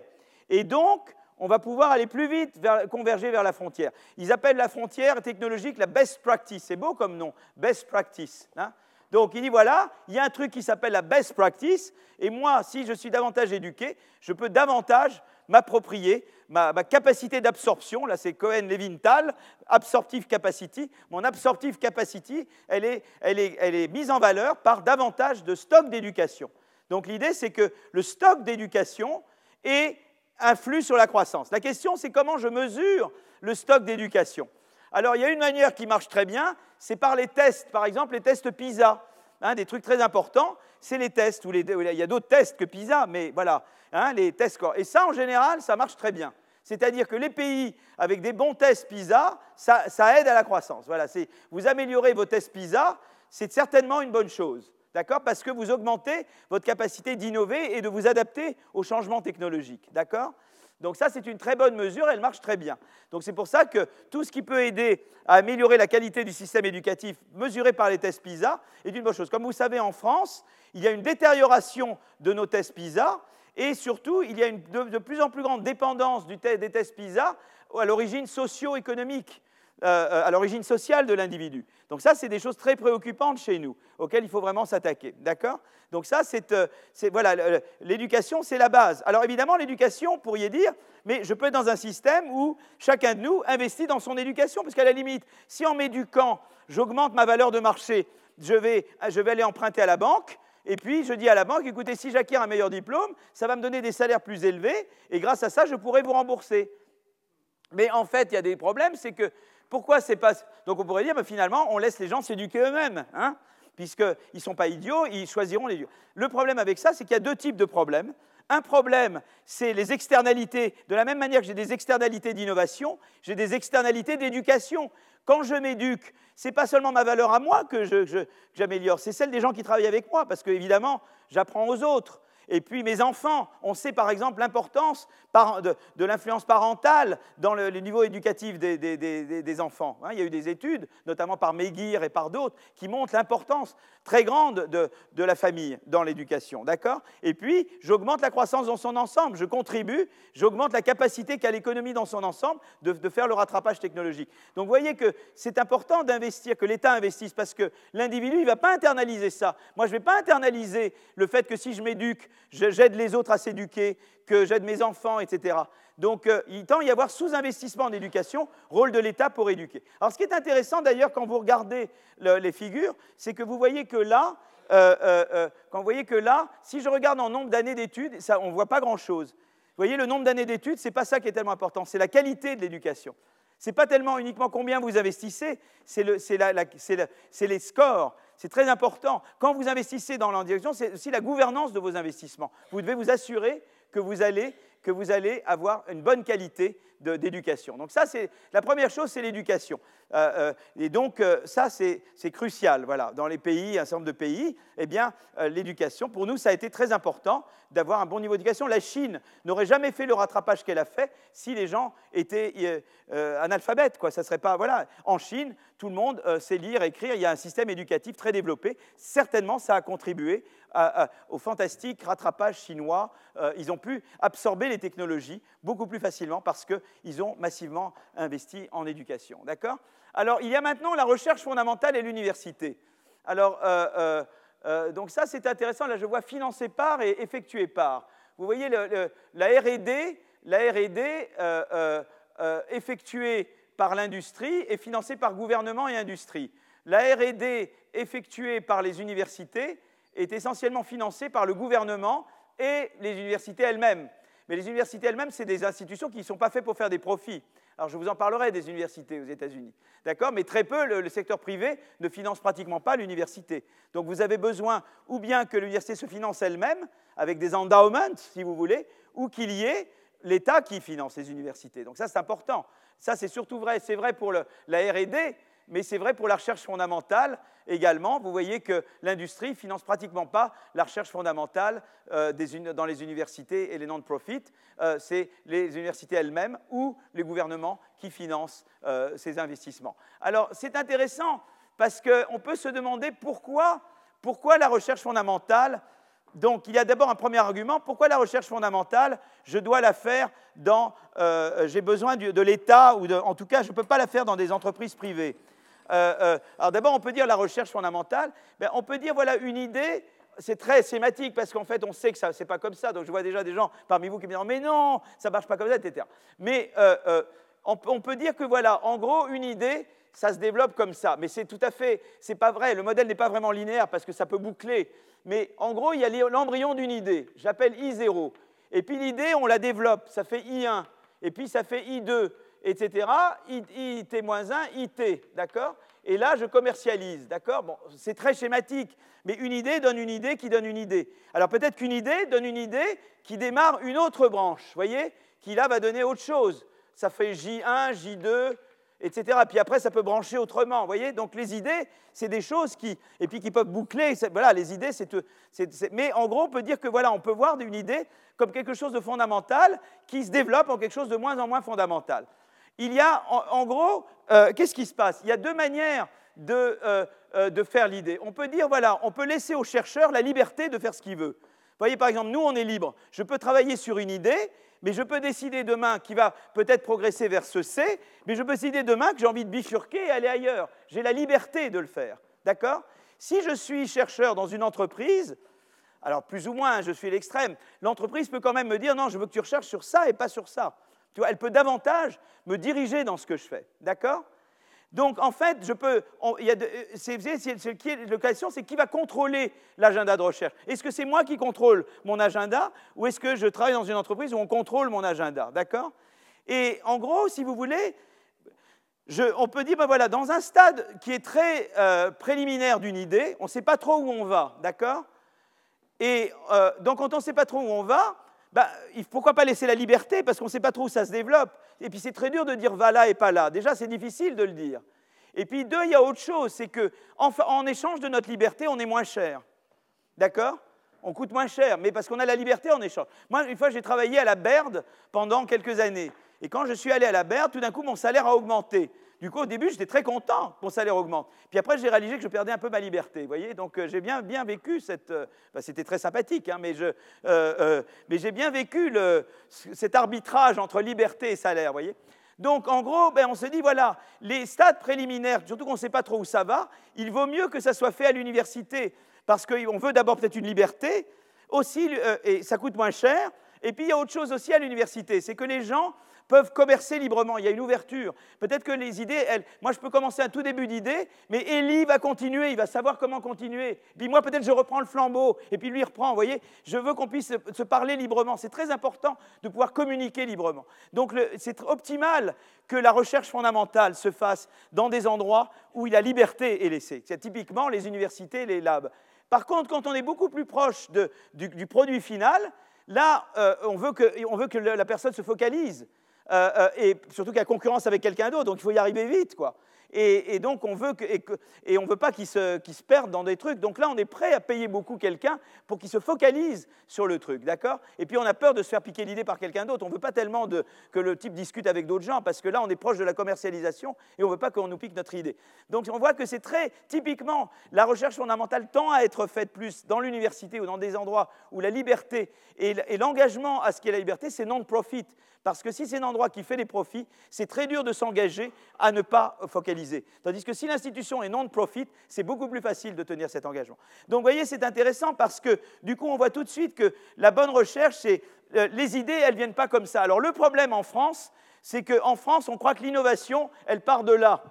En France, un grande partie, je, caricature évidemment pour vous distraire, hein, parce que sinon je vais choquer encore beaucoup, mais euh, euh, en France, on pense que l'innovation, c'est ça. Vous voulez doper l'innovation en France Eh bien, vous, tapez dans le dos de quelques grandes entreprises hein, qui sont là, et vous ignorez complètement cette partie-là. Vous voyez ce que je veux dire? En France, c'est typiquement ça. L'aide à l'innovation, c'est l'aide à des grandes entreprises. Ce n'est pas l'aide à, l'université, ou très peu euh, euh, l'aide à l'université, à la recherche fondamentale. Or, malheureusement, là où on innove beaucoup, c'est là où il y a de la recherche fondamentale. La Silicon Valley, elle est près de Stanford. La route 128, c'était près de Harvard MIT. Et si vous n'aviez pas la, Stanford, vous n'auriez pas la Silicon Valley. Et si vous n'aviez pas la, euh, Harvard MIT, vous n'auriez pas la route 128. D'accord? Ça, c'est quelque chose qu'ici, on a beaucoup de mal à comprendre. Et voilà, donc si vous voulez, il y a l'idée du rôle de l'État. L'État doit être là, pas juste pour aider à ce stade, l'État doit être là pour soutenir la recherche fondamentale, même si on ne sait pas où elle va mener, la recherche fondamentale. Mais c'est très important. Les Chinois le comprennent très bien. Ils donnent Alors le problème qu'ils ont, c'est la liberté. Donc c'est intéressant de poser le problème de la Chine avec le schéma que je viens de dire. Est-ce que la Chine va devenir un, pays d'innovation à la frontière? Ils mettent énormément de moyens là également, mais euh, il n'y a pas vraiment de liberté. Alors le pari qu'ils font, c'est de dire, moi les chercheurs, je les attire des États-Unis. C'est-à-dire que je vais euh, resquiller, hein, je vais freerider, comme on dit freeride en anglais, sur la liberté des autres. En gros, euh, ayez la liberté aux États-Unis, je viens et je vous prends les meilleurs chercheurs américains, et est-ce que c'est un modèle qui va leur permettre de devenir innovation frontière? C'est une grande question qui se pose à propos de la Chine voyez, donc là, c'est intéressant, c'est que la recherche fondamentale a besoin d'universités et les universités ont besoin de soutien de l'État. Et, ça, c'est vrai si vous voulez vraiment faire de l'innovation frontière. Si vous êtes dans le rattrapage, ça n'a pas d'importance de ne pas investir dans la recherche et dans l'université. La France des Trente Glorieuses, euh, eh bien, c'est pas grave que. Enfin, c'est jamais bon qu'on sous-finance l'université, mais les grandes écoles, euh, euh, on, finance. On a écrit un rapport là-dessus avec Elie en 2001. Euh, éducation et croissance, on dit bah, l'économie de rattrapage, ce n'était pas un problème que nous financions euh, essentiellement les grandes écoles et pas tellement le, primaire, le secondaire, les grandes écoles. Ce n'était pas très grave de ne pas, de pas mettre beaucoup d'argent dans les, dans les écoles doctorales. Tandis que quand vous êtes une économie d'innovation, ça devient très important. Vous pouvez dire c'est vos élucubrations, monsieur, monsieur Aguillon, mais en fait, euh, il y, y, a des choses, voilà, il y a des, des régressions pays. En fait, celle-là, ce que je vous dis simplement, c'est qu'elle montre les taux de croissance entre pays et elle montre que fraction, c'est la fraction de, euh, euh, c'est la fraction des, personnes dans le pays, de la population qui a un diplôme universitaire, et on voit que plus on est proche de la frontière technologique, donc quand je dis un pays est proche de la frontière technologique, ça veut dire qu'il a un PIB par tête qui est plus proche du PIB par tête américain, qui est le plus important au monde maintenant, plus un pays a un PIB par tête élevé, donc plus, plus il a rattrapé déjà, donc plus c'est l'innovation qui devient le moteur de croissance. Quand vous avez déjà un PIB très élevé par tête, ça veut dire que le rattrapage, vous l'avez déjà fait. c'est l'innovation qui va vous faire croître. Quand vous êtes avec un PIB par tête très bas, c'est essentiellement le rattrapage qui va vous faire croître. Eh bien, d'un pays qui a euh, un PIB par tête très élevé, eh bien, c'est important d'avoir une fraction plus importante de gens avec des diplômes universitaires. Alors c'est vrai au niveau euh, euh, pays, mais c'est vrai au niveau État américain. On peut regarder que quand vous avez des États américains qui sont proches de la frontière, alors la frontière technologique chez eux, c'est la Californie en termes de PIB par tête. Quand vous avez un État américain dont le PIB par tête est proche du PIB par tête euh, euh, de la Californie, euh, eh bien, d'investir dans Research Education, ça vous fait croître beaucoup plus que si vous êtes un pays, un État américain qui est loin de la frontière technologique comme l'Alabama, le Mississippi, etc. Vous voyez que donc, il y a vraiment l'idée, vous voulez devenir une économie d'innovation, vous êtes une économie déjà qui a rattrapé, vous êtes une économie maintenant qui se repose essentiellement sur l'innovation pour croître, eh bien, vous avez besoin d'investir davantage dans euh, la recherche fondamentale et dans, l'éducation supérieure. Voilà, donc ça, c'est vraiment, euh, euh, vraiment un, un investissement important. Alors il y a plusieurs manières. Il y a, eu aux États-Unis, évidemment, les universités qui ont des, dotations importantes, euh, euh, mais également il y a eu la, National Science Foundation qui a été créée, qui est également très importante, qui joue et, il, y a, eu tout un système pour la NIH, la National Institute of Health, qui également euh, permet de, voilà, c'est toute une série d'un dispositif de financement de la recherche fondamentale qui est évidemment beaucoup plus important que chez nous. Voilà, par exemple, là, vous voyez, là, les États près de la frontière, euh, States à de frontières, c'est vraiment euh, research education qui est important. Tandis que quand vous êtes dans des États loin de la frontière, c'est surtout investissez dans, dans, dans, dans, le premier cycle ou le second cycle, mais moins, ce n'est pas aussi important d'investir dans, le, euh, dans le troisième cycle. D'accord? Alors l'autonomie est aussi importante. Plus vous avez de l'autonomie, plus euh, eh bien, la performance de l'université est bonne parce qu'il faut laisser la liberté. Et c'est très important d'avoir, je disais tout à l'heure que la recherche fondamentale doit être très libre, eh bien, c'est important que les universités aient la possibilité de décider de leur budget, de décider qui elles embauchent, etc. D'accord? Donc ça, c'est la première chose. La deuxième chose dont je voulais parler, c'est la création de nouvelles entreprises. Alors, voyez, regardez, ça, c'est très intéressant. Ça, ça vous dit, ça vous parle du dynamisme des entreprises en différents pays. C'est-à-dire, ce que je mets en abscisse, c'est l'âge de la firme et ce que je mets en ordonnée, c'est la taille de la firme. Et vous voyez qu'aux États-Unis, eh bien, les entreprises, elles, croissent avec l'âge. Et alors qu'en Inde, elles croissent très peu. Alors c'est pourquoi? Parce qu'à la fois aux États-Unis, j'ai les moyens d'investir et de croître et d'investir en recherche, donc je peux me développer. Mais ça veut dire aussi que c'est un effet de sélection. Ça veut dire qu'aux États-Unis, si je suis une entreprise qui ne peut plus croître, je tends à être éliminé par d'autres qui arrivent à croître. Et ça aussi, ça participe à cette courbe.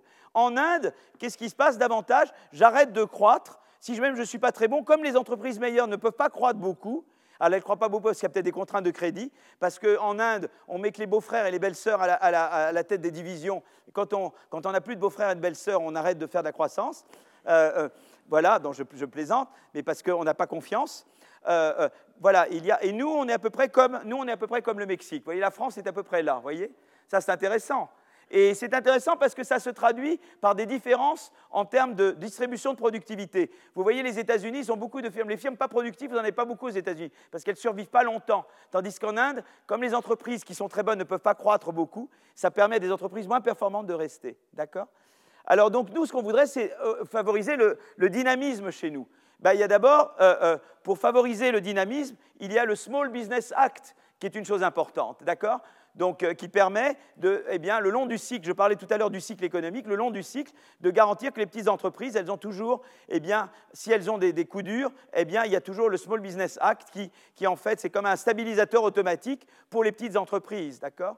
Il y a la Banque publique de développement qui fait du financement maintenant, mais il y a également le crédit impôt recherche. Alors, le crédit impôt recherche en France, je pense que quelque chose de très important. Je ne serai jamais en faveur de réduire d'un centime le montant du crédit impôt recherche mais euh, euh, il y a le problème de l'allocation du crédit impôt recherche. En deçà de 100 millions d'euros, les dépenses de, RD sont subventionnées à 30%. Au-delà de ce seuil, elles sont subventionnées à 5%. Vous pourriez vous dire, ça aide les petits. Mais en fait, non, c'est pas vrai, c'est pervers ça. je pense que ceux qui ont conçu ça ont cru de bonne foi qu'en ayant un truc comme ça, ça aidait les petits. Mais en fait, ça ne les aide, c'est pas ça qui se passe. En fait, euh, parce qu'on peut raisonnablement estimer que même sans le crédit impôt recherche, les entreprises les plus grandes auraient de toute façon dépensé au moins 100 millions d'euros en RD Et donc, une caractéristique majeure, en fait, du crédit impôt recherche en France, c'est qu'il bénéficie, en fait, dans les faits, principalement aux grandes entreprises, en particulier depuis la réforme de 2008. Les 100 bénéficiaires les plus importants recevaient 34% de l'enveloppe totale du CIR. Pour les 20 plus grands groupes, le crédit d'impôt inframarginal représente 60%. C'est-à-dire que 600 millions d'euros de subventions peu efficaces, puisque vous subventionnez des choses qu'ils auraient fait en tout cas. Ces gens-là euh, euh, euh, auraient en tout cas subventionné euh, euh, euh, ces investissements-là. Donc c'est ça qui est intéressant, c'est qu'on subventionne essentiellement en disant je subventionne jusqu'à 100 millions d'euros à 30%, en fait je subventionne des entreprises qui de toute façon auraient fait ça. Donc c'est un effet d'aubaine pour ces entreprises. Vous voyez ce que je veux dire? Et donc, donc, en fait, ce qui se passe, c'est que les entreprises, ces 20 grands groupes reçoivent une part croissante du crédit impôt recherche, tandis que leur importance relative en termes d'émissions de brevets, d'innovation, a chuté. Et vous voyez, ce qui est très intéressant, c'est que vous pouvez regarder au, total les taux de subvention. Et vous voyez qu'en France, il est le même pour les grandes et les, petites et moyennes entreprises, alors qu'en Grande-Bretagne, il est beaucoup plus grand pour les petites et moyennes entreprises que pour les grandes entreprises. Vous voyez? Euh, euh, donc moi, je pense, une, chose qu'on peut en discuter, mais une solution possible, ça serait, de, ça serait en fait de s'inspirer de la structure progressive de l'impôt sur le revenu pour mieux cibler le crédit impôt recherche. On pourrait ainsi imaginer un taux marginal de subvention qui s'accroît en fonction de l'intensité en RD de l'entreprise, défini comme le ratio entre les dépenses en RD et le chiffre d'affaires. Et donc il y a en tout cas ça ou peut-être d'autres choses qu'on peut faire. Donc à enveloppe constante, parce que je crois que c'est un bon impôt. Je ne suis pas pour toucher à, du tout en termes de taux de masse totale, mais je pense qu'il peut être mieux ciblé sur les petites et moyennes entreprises. Voilà, donc voilà, voilà une solution très, très concrète. Alors il y a la politique industrielle, et je veux parler juste de la politique industrielle, et juste pour terminer les, quatre minutes qui me restent, euh, euh, elle était à la mode au sortir de la Seconde Guerre mondiale parce qu'il s'agissait de reconstituer le stock de capital et de faire d'imitation technologique, c'est le levier du rattrapage. Cependant, elle est tombée en disgrâce depuis les années 80, parce qu'on a vu qu'elle privilégiait les grands champions nationaux et qu'elle biaisait donc la concurrence. Euh, et deux, les gouvernements sont-ils bien placés pour sélectionner les gagnants? Et, donc, là, on commence à raisonner en termes de. Eh bien, on raisonne comme si l'État était omniscient et jamais capturé. Mais l'État, il n'est pas omniscient et il peut être sujet à capture. Euh, c'est peut-être les gros qui ont leur mot à dire. Vous voyez, quand je disais là, euh, les gouvernants chez nous, ils écoutent les grandes entreprises et ils écoutent celles qui hurlent le plus fort. voyez, et pas forcément les petits chercheurs qui n'ont pas leur voix. D'accord? Euh, donc, alors maintenant, pourquoi? Alors, alors une première position, c'était de dire eh bien, plus de politique industrielle. Donc, par exemple, Anne Kruger, qui était numéro 2 du FMI, eh bien, Anne Kruger, elle dit, allez, terminé, euh, euh, plus, de, politique industrielle, quoi. On termine. Moi, j'ai eu un débat avec, euh, le ministre précédent des Finances, Anders Borg, qui était qui était ministre des Finances, euh, d'économie et des Finances suédois, et lui me défendait l'idée que politique industrielle, il ne fallait pas. C'est-à-dire, il me dit, ben, pour éviter tout ça, il faut que le gouvernement ne fasse que de l'horizontal, c'est-à-dire qu'il dise, ben voilà, j'aide l'éducation, j'aide, euh, je fais un Small Business Act, euh, je, fais un crédit impôt recherche d'une manière ciblée, mais je, ne, cible pas des secteurs et des firmes en particulier. Comme ça, j'évite le danger de biaiser la concurrence trop ou de, ou de que j'ai choisi le mauvais gagnant, quoi. J'ai choisi le mauvais cheval, d'accord? Alors, évidemment, l'idée de dire est-ce que je vais complètement dans l'horizontal ou est-ce qu'il peut y avoir des raisons pour aller quand même dans le vertical un peu? Moi, je crois beaucoup dans les vertus de la concurrence, mais disons que, euh, mais je dis, bon, mais quand même, il peut y avoir des circonstances. D'abord, il y a le, rediriger le changement technique. Je peux vouloir l'innovation verte, donc là, il y a l'idée quand même que je dirige. Donc ça, c'est un peu de la politique industrielle quand même. Il y a les contraintes de crédit qui font que pour les entreprises avec des gros coûts fixes, ils n'y arrivent pas tout seuls, donc je dois quand même intervenir, peut-être s'il y a des gros coûts fixes. Est-ce que j'aurais pu faire Airbus sans aide de l'État, par exemple. Vous voyez ce que je veux dire? Euh, S'il y a des gros trucs à coordonner, sans DARPA, vous savez, la fameuse DARPA, Defense Advanced Research Program Agency, sans la DARPA, vous n'auriez pas eu le laser, euh, l'Internet de la même manière, vous n'auriez pas eu euh, beaucoup d'inventions très importantes, vous n'auriez pas mis un homme dans l'espace aux États-Unis, etc. Ça a été très important d'avoir quelque chose qui coordonne des ressources dans des industries où, on sait où il faut aller et il faut coordonner des ressources qui ne se coordonnent pas elles-mêmes. D'accord? Donc, euh, donc et alors la question, c'est simplement de dire, je crois dans la politique de la concurrence, je crois dans la politique industrielle mais intelligente, est-ce que je peux réconcilier les deux? Et donc, si vous voulez, d'un côté, vous avez Anne Kruger qui est là, prenez une intervention purement horizontale, euh, ou bien vous avez l'autre extrême qui est de dire je me cramponne à la vieille politique industrielle où je choisis mes champions. Et entre les deux, eh bien, je dis non, il faut repenser la gouvernance de la politique industrielle, sélectionner d'abord les secteurs. Donc, d'ailleurs, il y a des fois des priorités sociales, comme la santé, comme euh, l'innovation verte, euh, le climat. Il y a des priorités sociales qui dictent, certes qu'il faut donner, mettre l'accent sur certains secteurs, mais euh, l'intelligence artificielle, probablement. Et puis après, il faut dire, mais voilà, mais sélectionnons les secteurs plus concurrentiels et, et qui sont porteurs de croissance. Donc, par exemple, les secteurs qui sont intenses en, qualification tendent à être des secteurs à, à potentiel de croissance plus élevé. Donc, l'idée est de dire, mais non, mais on peut avoir des règles pour choisir les secteurs. Et une fois qu'on choisit les secteurs, on peut préserver la concurrence. Et là, il y a, je ne vais pas, je vous commencerai par ça la prochaine fois, mais je peux vous dire simplement en un mot, il y a des études qui ont montré que si on sélectionne les secteurs plus porteurs de croissance ou plus concurrentiels, ça marche mieux l'effet des subventions sur la croissance. Et deux, que quand on subventionne, il ne faut pas donner tout à une personne, il faut donner de manière à plusieurs de façon à préserver la concurrence et préserver l'entrée. Parce que sinon aussi, il y a le danger que vous donnez aux firmes en place et que ça rend plus compliqué pour les nouveaux entrants de venir. Et ça, vous ne voulez pas. Vous voulez préserver, c'est toujours mon dilemme choupétérien, vous voulez préserver la possibilité pour les nouveaux d'arriver. Donc il faut une politique industrielle qui préserve la concurrence et qui préserve l'entrée. Et aussi une politique industrielle où si vous voyez que ça ne marche pas, il y a un mécanisme d'exit. Est-ce que par exemple le cofinancement privé-public peut aider à ça?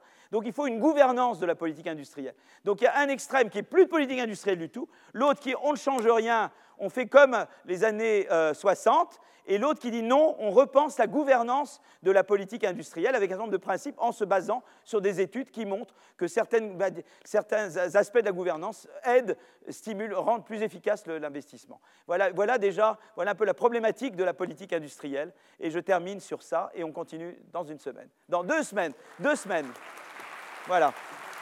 Retrouvez tous les contenus du Collège de France sur www.colège-2-france.fr.